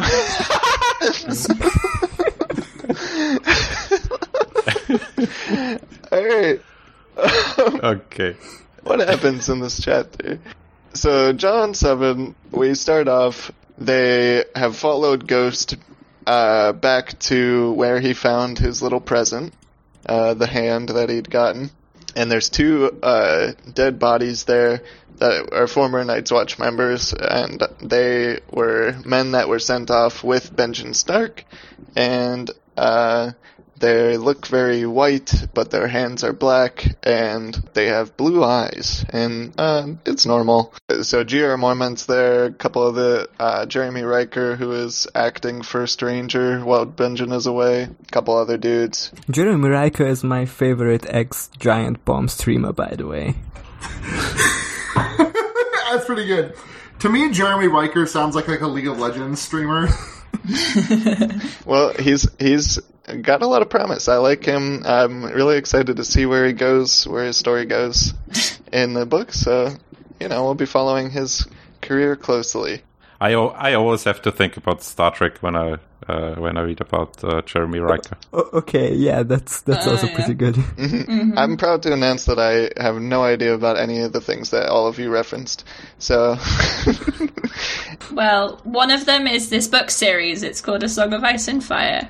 Um, it's pretty good. all right. So basically, the scene is there's two dead bodies and a, a bunch of the Night's Watch brothers standing around them, looking at them, going like, "Wow, that's fucked up, right?"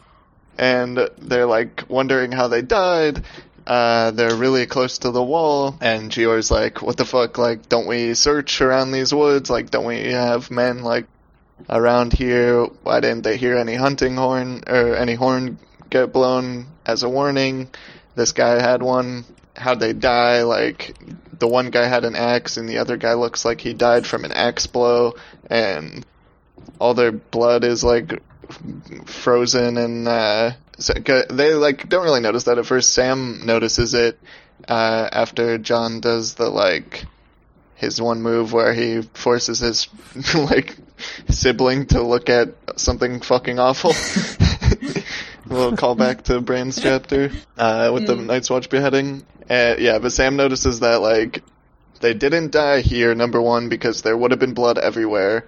Like it looks like their the blood is really old because it's um, like dried up, but there's no mortification or like bugs on them at all.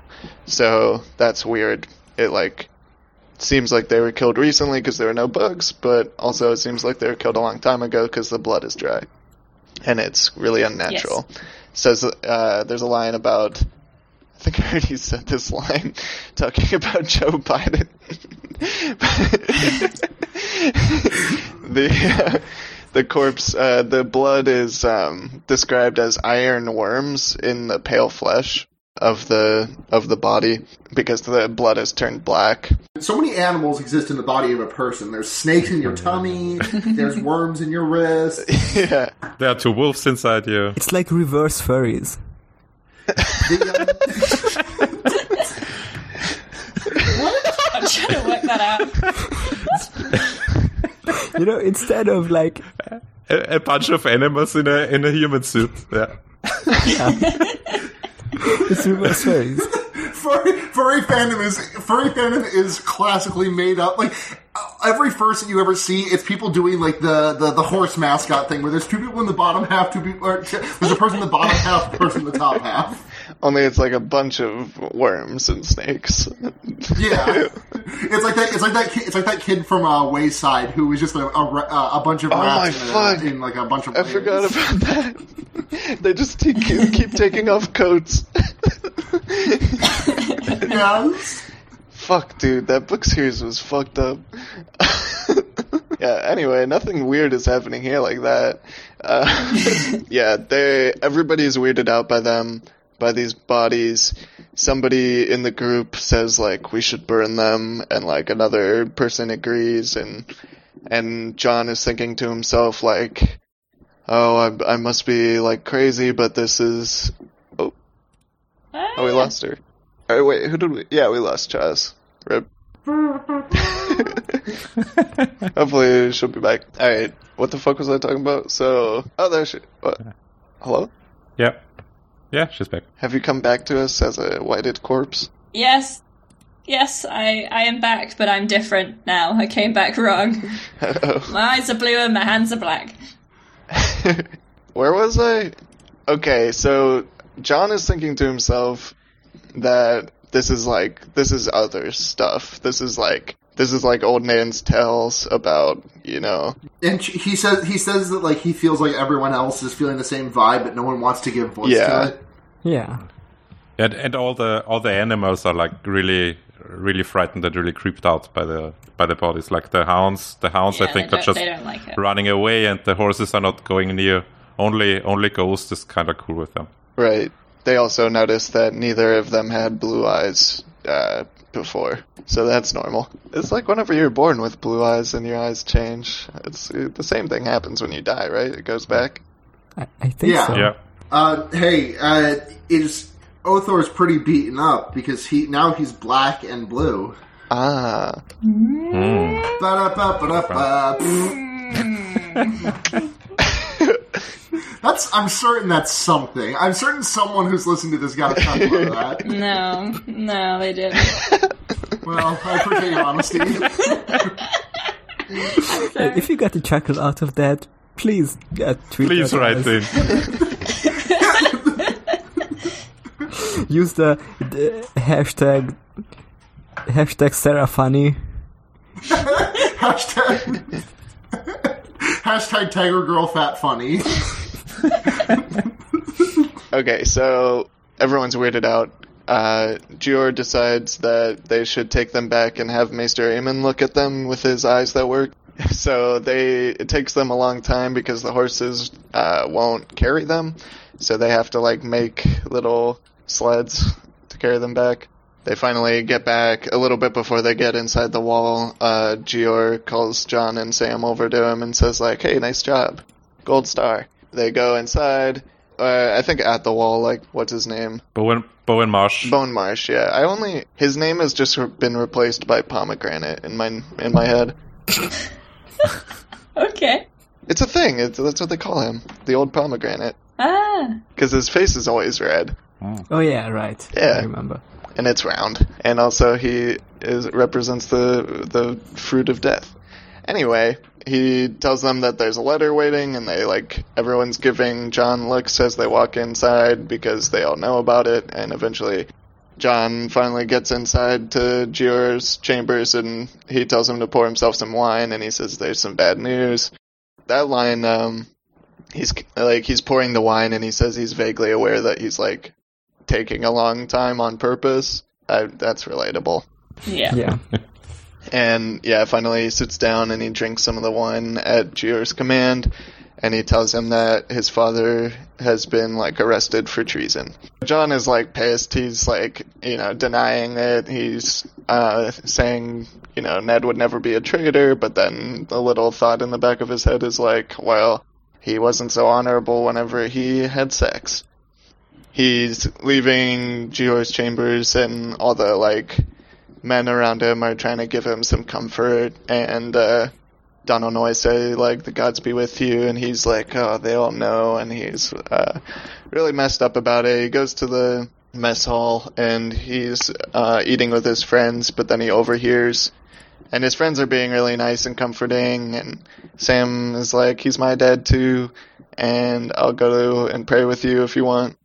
He just really wants to go pray with his boyfriend more but Jon overhears Alliser uh, saying some rude things, and he jumps up on the fucking table and he uh, has his knife out and he kicks Alliser's bowl of soup away, and he's like about to fucking murk him, and all of his friends are like tackling him and like getting their arm around him and holding him back.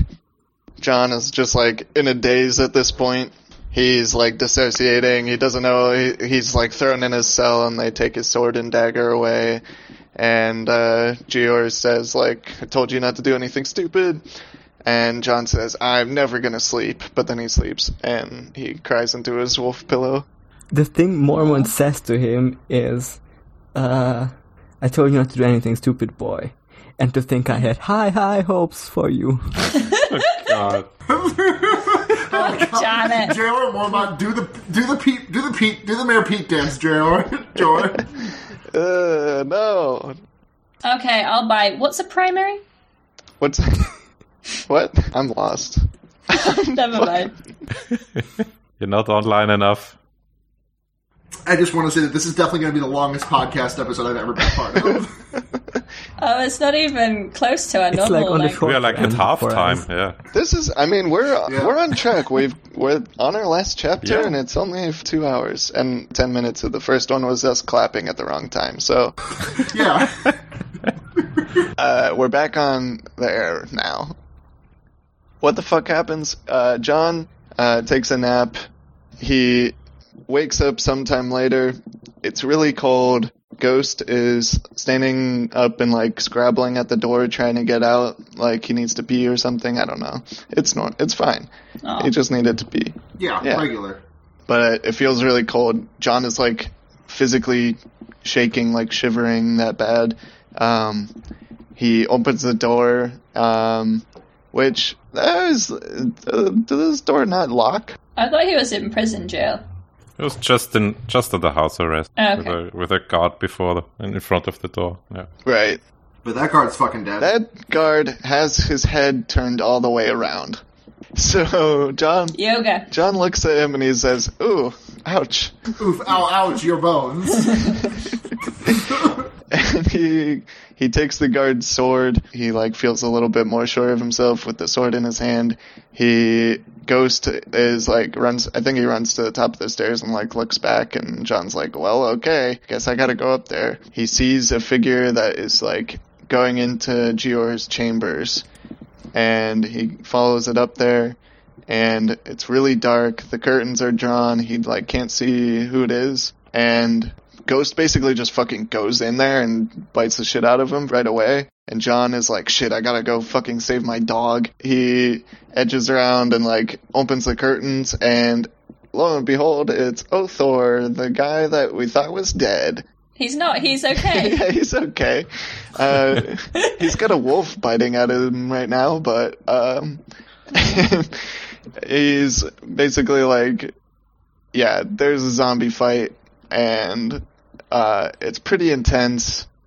There's, uh, he's like strangling Ghost, and John like slashes at him and gets lets Ghost get free, and like, I don't know. I don't want to give like a whole play-by-play of the battle, but like, there's a part where uh, he like slashes at Othor's face, and it cuts him deep, like cuts off like half his nose. It's like right below the eyes, and it doesn't do anything. Like even though it was cut deep, it, it doesn't bleed. It doesn't stop him at all.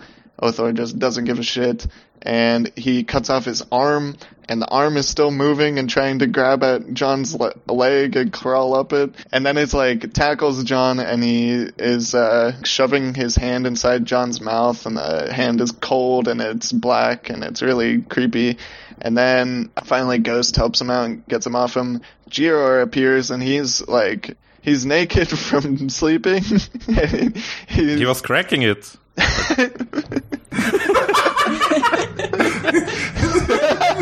now we know. There's a little bit.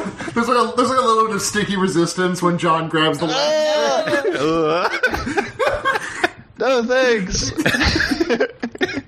What do you think? Do you do you think that in Westeros they wash their hands after they jerk? No, they just wa- they just wipe it on a towel and hope for the best. People in Westeros wash their hands for 20 seconds, just like everyone should.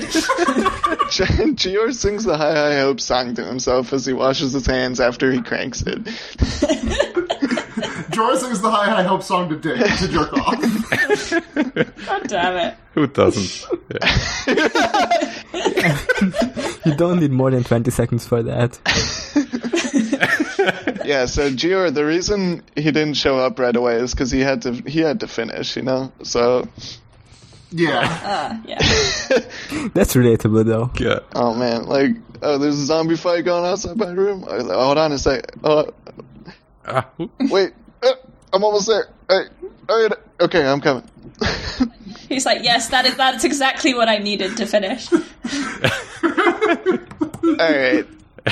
Jeor is naked. He's got a lantern. Uh, Jon gets away from Othor. He runs over, grabs the lantern, throws it into the curtains, uh, and like dumps the oil out. The like cloth goes up in the flame, and he just fucking sticks his hand into it and throws it at Othor and prays for it to burn.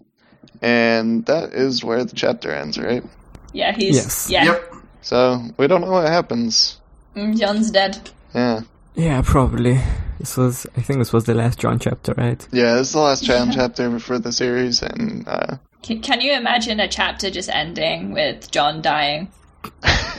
That wouldn't happen. It's a bit sad that the that the whole like war plot is over now. Yeah, it was quite quite interesting. I thought. Yeah, they, they beat they beat the wights though. you get two. Jon Jon and Gerald Mormont standing in front of a victory achieved Mormont Mormon, Mormon's still naked. His dick's still hanging out. yeah, so pretty good chapter. It's a it's a little bit longer, but a bit on the longer end. It's juicy. Yeah, it's long and juicy like Mormon steak. what'd you say? Nothing. I mean, it's it's kind of two chapters in one because you first have like them, uh, uh, them investigating the, the dead bodies, and then you have the like, kind of a time jump to what happens in the uh, few hours later, right? Yeah, it's basically like one thing is the pl- the wights, and the other thing is uh, bad news bears. Bad news bear. That yeah, that's true. he is the bad news bear. he he is the bear of bad news. He he is. Bad news bear is what Ned said to him when he was telling him his son was being exiled.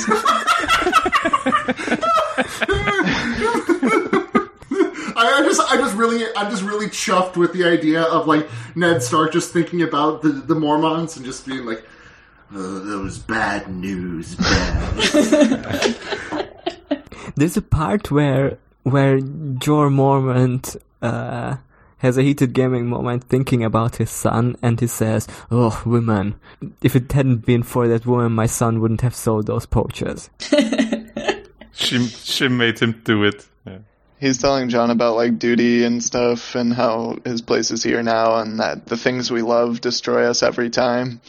And like, eh, maybe I eh, don't know. maybe just don't don't do slaves. Uh, maybe maybe that's not. Learning learning the wrong lesson. Yeah. Ghost fucking rules in this chapter. Ghost rules every chapter. He's a good Ghost dog. goes sicko mode. The- Did we talk about the thing that Jon says? Is this anything? Too. Yeah, that uh, that uh, Ghost also has has red eye- eyes like the, Oh, yeah. the Weirwoods. Yeah. I think. Yeah. He's red and white, yeah. I don't think that means anything though. Meh. Probably nothing. Means nothing. it's just albinoism. Chill. Yeah, trees get it and wolves get it. Exactly. It's just like that. hmm And also sometimes deer, I guess, because the white hart that they were hunting. Uh, true. Oh, Mm, well, yeah. yeah, sure. Sure. Yeah. Sam rules again. He's like fucking CI, CSI like detective man here, even though he's scared shitless. It's pretty dope. Yeah, his brain's huge. It is. He like who trained like this is just pure logic. Like he fucking just figured this shit out. Nobody taught him this. He, Just he literally spent he spent his he spent his childhood working out at the library. Yeah. Literally, yeah. While you were studying the blade, I was studying the book. I would love to do just like a, to see just like a, a procedural uh, show with Sam as a master detective. Hell yeah. Uh, a Winterfell procedural drama. Yeah, That would be so good. I mean, I mean, it's already like an Ace Attorney murder mystery case. So I guess you just have different mystery genres at different parts of Westeros. They did. Exactly. I mean, they're trying to figure out who killed these two dudes. And uh, Yeah. hmm they're like, oh, it must have been wildlings. They're like, well, this close to the wall. And then they're like, well, maybe they were dragged here as a warning. And yeah, but Yeah. also they have blue eyes. Hmm. Doesn't mean anything. I'm not even gonna. I'm not even gonna ask. I'm just so. I'm just so confident that it doesn't mean anything that I'll just say that outright. I think, I think, I think it's fair to say that it means nothing. I mean, in their defense, like, the others being the true culprit here is like if you were to pull like a surprise witness out that nobody knew, like Yeah. it's like objection. It couldn't have been any living person, and then you you bring in the new witness, and it's just a White Walker. yeah. They just just uh, updated the court record. yeah, I'll do the autopsy report. I mean, that's basically what they did in the show when they had the meeting in King's Landing and brought in the the white witness. The- look, look at this guy.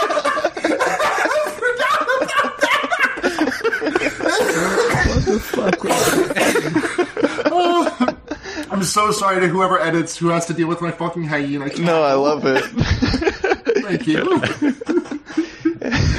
I, learn, I I only know how to. Sh- my only the only way I know how to laugh is by just fucking shrieking at the top of my lungs. You're just gonna let it out. Yeah. So, uh, do you guys want to move on to the myth section where I'm gonna decode uh, Mormont's Raven's uh, speech into? Uh, uh, never mind. I'm I'm kidding. That's a joke. Hell yeah! Oh, I was I was actually getting kind of excited for the for you decoding Mormont's ravens. People did that and like they were like, oh, it's like Morse code or something, or I don't know. They tried to like use. The corn code. Yeah, yeah, and then they they brought it to John uh, or to George, and they were like, "Is this anything?" And he's like, "No." That's ra- that's rare, right? Like George is not normally one to be like, oh, that's abs- that's absolutely nothing. yeah, it doesn't happen a whole lot. The only thing he disowned was like Benjamin Coltans, right? Well, that was Yeah. we had to like sneak that out of him because that was like the editor's note that was in the uh, manuscript that's in the like library of the manuscript place. What's that library? Where they where they keep manuscripts and the like his, his editor had written in like is Benjamin cold hands and then he'd written back no. Then then then his, then his editor wrote back and asked, "Is Benjamin hold hands?" if only I, we can only hope. We got high we got high high hopes for the for for Benjamin cold hands. We've got high hopes for Benjamin finding love out in the cold north. We've got high hopes for a lot of things regarding Benjamin. Yeah. Yeah, I my name has been Benjamin Kenobi. I guess uh, that's my nickname for today, whatever. Because I really Nice. I like the idea of like the way Obi Wan Kenobi shows up in the first movie, and he's just like they're in the desert wasteland, you know, only a big cold one, and he like shows up and chases the bad guys away from whoever, and he's like, I haven't heard that name in ages because it's been like a year or three. I don't know how long has it been. It's like a year for each book. Yes. It's been like five. Is years. it? Uh, He's been north of the wall for like four years at least. I don't know. I've also been like, I, I've been misled because you started this Star Wars analogy, and I thought you were gonna ask how many years it has been this between the Star Wars movies. Oh, nah. I don't know. It's getting to that time of the podcast where all our brains start to melt. I guess. All I bring is turning into soup. I have I have a two hour maximum, and after that, I, I guarantee I make no guarantees about the quality of my podcasting. Brain machine broke. Do you guys want to talk about plot stuff, spoiler stuff, or myth stuff? yeah, I think we can move on. Okay. Any?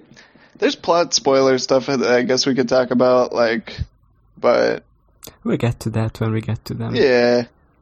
Is there any heavy foreshadowing besides like the hand thing? I guess. I don't know.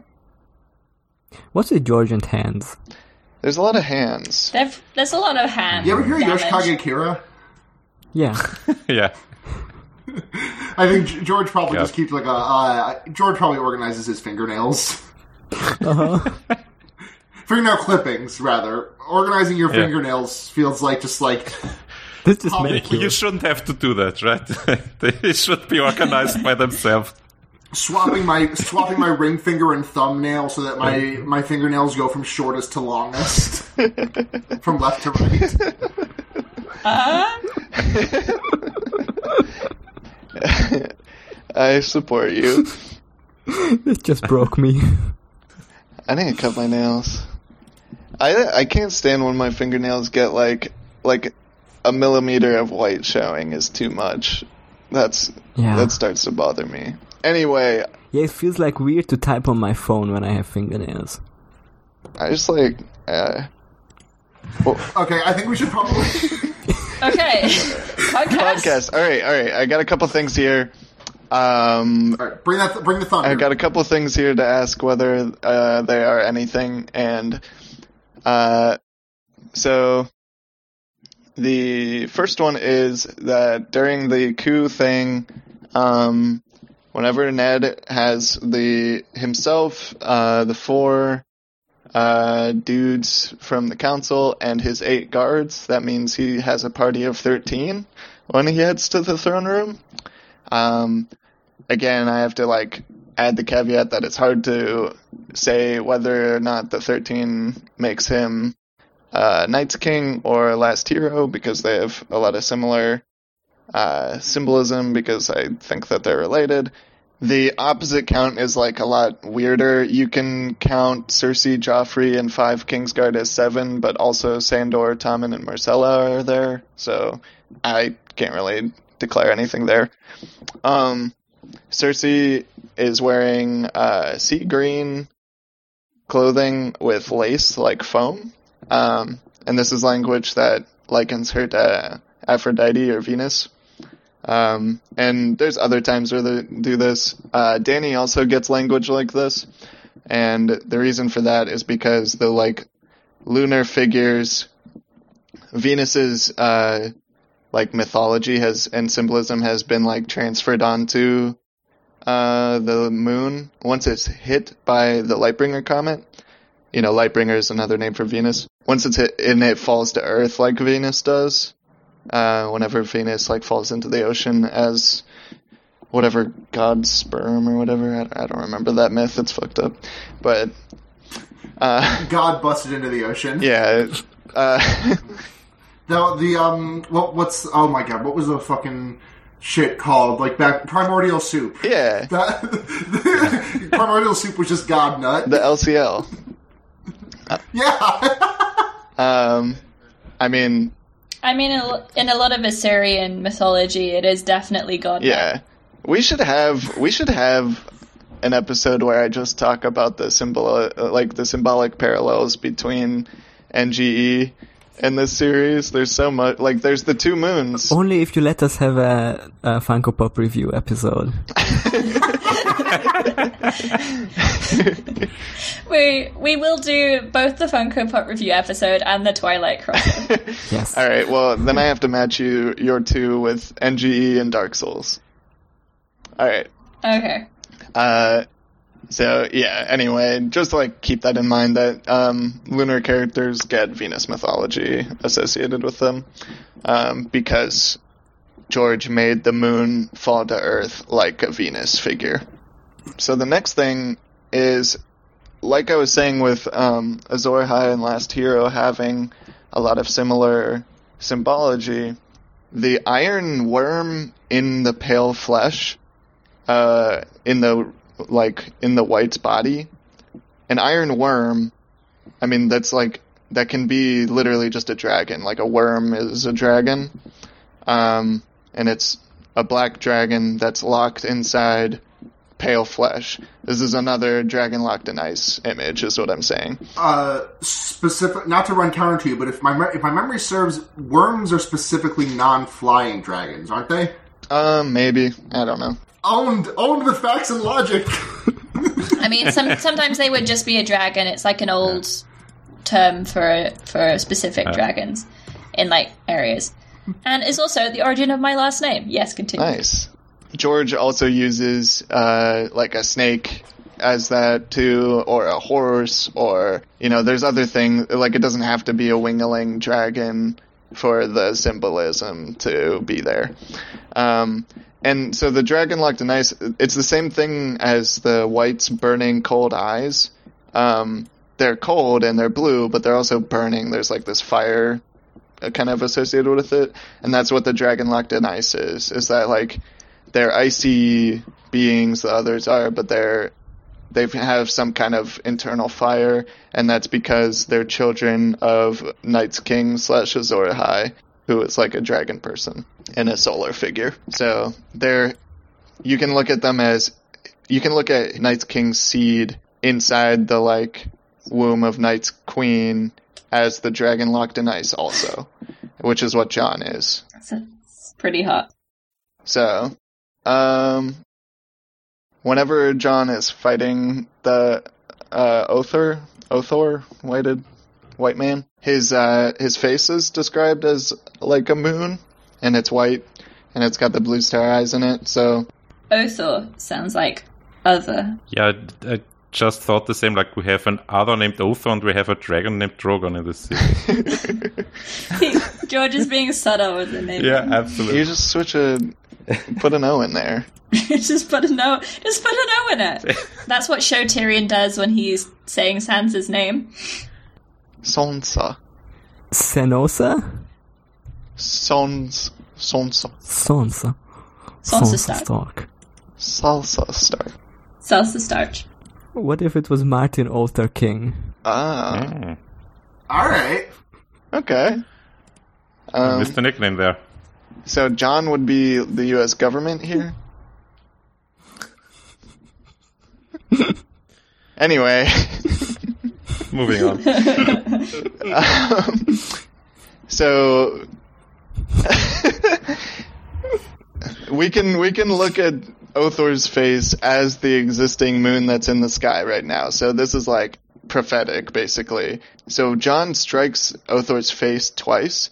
One is with the sword. It puts a crack in Othor's face, and that's like how I've said before. Uh, the fire moon, whenever it explodes, one of its um, meteors, which are all now Lightbringer symbols, like you know they're meteors, but they're like the comet too. One of them impacts the ice moon and puts a crack on its face and gets lodged in there. That's the dragon locked in ice. So that's the first strike on the face of the white moon that still exists. And the second one is whenever Jon throws the oily, like, soaked curtains at it and sets it on fire. And that's what it takes like two. So there was the one in the past. The moon was already wounded in the past. And then sometime in the future, it's going to get hit again and explode and cause another no- long night. Uh, not to not to un- sorry to uh, keep undercutting you. I'm just I I No, please. I think that the uh, the implication of that statement is that Othor was slowed by that cut to the face, and then like the final blow was him burning. Whereas to me, that like the they could have just hacked and slashed at him forever and not really done anything, unless they managed to dismember him. Right.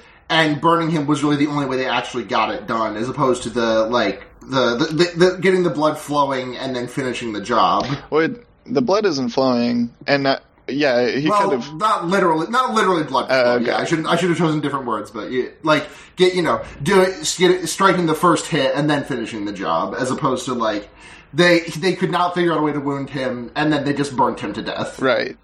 But Well, he also chops off his arm. I could be but, wrong. Um, that's true. He does chop off his arm. You're not wrong. yeah. So I, I'm I'm not even saying that the the first cut didn't slow Othor down. It didn't do anything. So like yeah, you, Okay. you're right that like he could have kept slashing at him, but he only makes one slash on Othor's face, which is called a moon. That's what does happen, and then he sets the whole thing Okay. on fire. So that's why. There's Alright. there's a similar scene whenever Sam uh, fights the wights at the uh, it's whenever he's with Gilly. He uh, it's the whited small Paul, and it's the same image where uh, small Paul. I don't know if small Paul's face is described as moon-like, but he and Sam are like face to face, and it says that um, small Paul's face was filling the world. So that's like that's like if you're f- at the meteor's point of view as you approach the moon, and he tries to punch him in the face, and that does nothing. And then he takes a coal from the fire and shoves it into the wight's mouth, and that's what does it. So it's like the same two hit schema repeated. Uh, hey, do you guys want to talk about how the wights um, seemingly knew exactly where to go and who to attack? Yeah, that was interesting. I did note that actually. It was that hmm interesting how he's going for Jon specific. Well, he's going for Jeor. Oh yeah, yeah. Um, and the other one I think goes for it kills Jaremy Rykker. I don't remember exactly if they said it was going directly for him. R.I.P. Jeremy. What a, what a tragic we, we we lost we lost Hullen. We lost we lost Jaremy Rykker. We lost Fat Tom. We lost Fat Tom. I'm actually like I the other two were a joke. I'm actually sad about Fat Tom. Yeah, Fat Tom was good. Yeah. He- We also lost Cayn and Varly. Varly. Cayn and Thank Varly, you. yeah. Like the the moment they were mentioned, we lost them. No, we had them in a previous chapter. But we were just making fun of their names, so. we lost Othor twice. Yeah. Poor Which is sad. Othor. All we knew about him was that he was singing a body song as they left. Othor, I barely even knew her. right, let's end this. Unless you have anything else. I don't know. Do you guys have any thoughts about that stuff? I don't have thoughts No. anymore. I was trying to find like any any theory or, or foreshadowing stuff, but these chapters are really like straightforward and just okay. Here's plot, plot, plot, plot, hmm and there's no like weird Yeah, the- prophetic dreams or something like that. It's just a lot of stuff happening. the part where Ned gets uh, taken away is foreshadowing that he's gonna be in jail in the next chapter. There is um, Yes. Yeah, when it subtext. in Arya's dream, uh, whenever they're they're in the crypts and uh, Jon's a ghost and Arya punches him, and whenever whenever Jon's assassinated, the first like stab is uh, described as Bowen Marsh punching him, so it foreshadows his death and like you know, besides him just being a ghost in the crypts, he also that action is the same. Yeah, I mean, uh, like uh, Jon Jon himself had a had a dream about uh, the crypts in, I think the first chapter here, right? So that's kind Oh, of a, oh, oh, a parallel to yeah. uh, important thing we skipped over uh, that was brought up in the book chat. Um, hey, when did Jon find out that uh, Nymeria and Lady aren't Yeah. around anymore? Yeah, I asked that. I was like, what the fuck? Because I don't remember it explicitly saying that he got word in a letter or whatever. Yeah, like he wouldn't like like this, like they would not send a Raven for that. I don't think. I mean, they Like- he got the Raven when when Bran woke up, so maybe there was more in it of like, oh, this happened in the last few weeks also. I think from timeline wise, the the whole There's plenty of uh, thing on the time. King's Road was That yeah, does math out. Yeah, yeah. But also, yeah. also, but But what if? Yeah. I mean, What if? it works for me either way. There, like, there's plenty of time for him to have gotten a letter that we didn't know about, but it also would be fun if it was George planting seeds for uh, him It's way cooler knowing. to think it's Wolf Dreams. Yeah, yeah. We can close it with that, or any any thoughts you want to get out? I have this whole thing with Loras that it relates to the like cold blue eye thing oh, okay. because I already identified the the sapphires on Loras's armor as stars, but because there's blue specifically and Othor's eyes I think are called blue as sapphires, I like took a second look at it and I was like because even the first time we read it, the fact that he his coloring is silver and blue, and he's got a bunch of blue flowers. So like, he's definitely still like a green man, but he's like an icy cold green man, which makes me think that he's not Azor Ahai who has stolen the Green Man mantle. He's the original Green Man, like that was stolen from and shoved out of the Weirwood net to become the others. Hi, quick editor's note from Manuel. Um, I forgot to mention in the scene where Loras asks Ned if he can go after Gregor that he is wearing pale blue silk and that Ned tells him, you know, that he's going after vengeance and the others are pretty obviously these like vengeful spirits and that also later Loras goes on to become a Kingsguard. So just a couple other details that reinforce this idea. All right, bye. Fuck Jorah. So Sandor unhorses Jaime, which is like taking down the sun, and Gregor, who's like also shares the same meteor cloud of ash symbolism, takes down the, all the stars, which are the old gods um, like the original old gods, who became the others, according to the theory. So Gregor falls first off his horse, which is like the meteor hand hitting, but then he walks over and knocks Loras off the horse with his sword, which is like him taking the stars out of heaven, which is like taking the others out of the Weirwood net. So yeah, I think that's it. nice. Yeah. All right. Well, It's pretty good. fuck Jorah.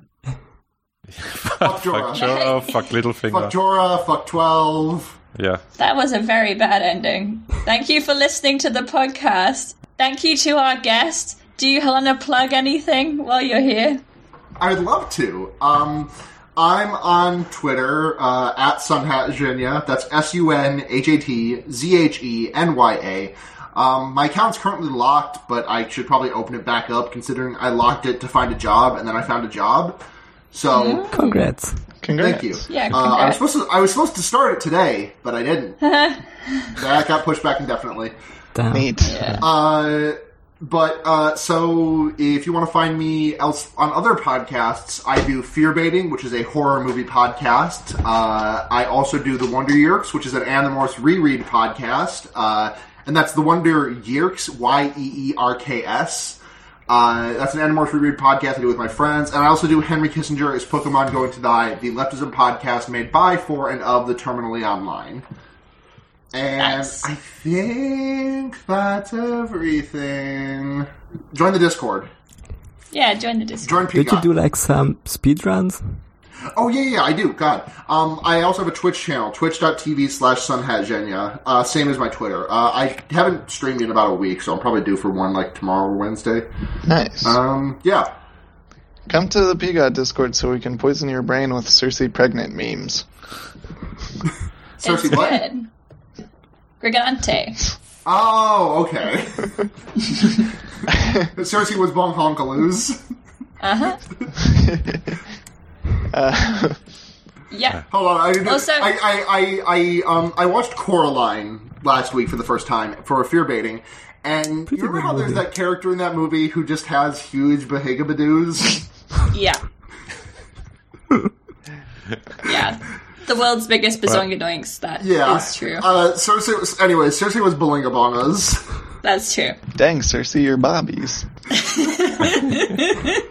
I'm just gonna plug my island on Animal Crossing. it's called Zero Hell yeah. Come visit me sometime. If you're listening to this, please listen to my Scooby Doo podcast, Fred Says Fuck.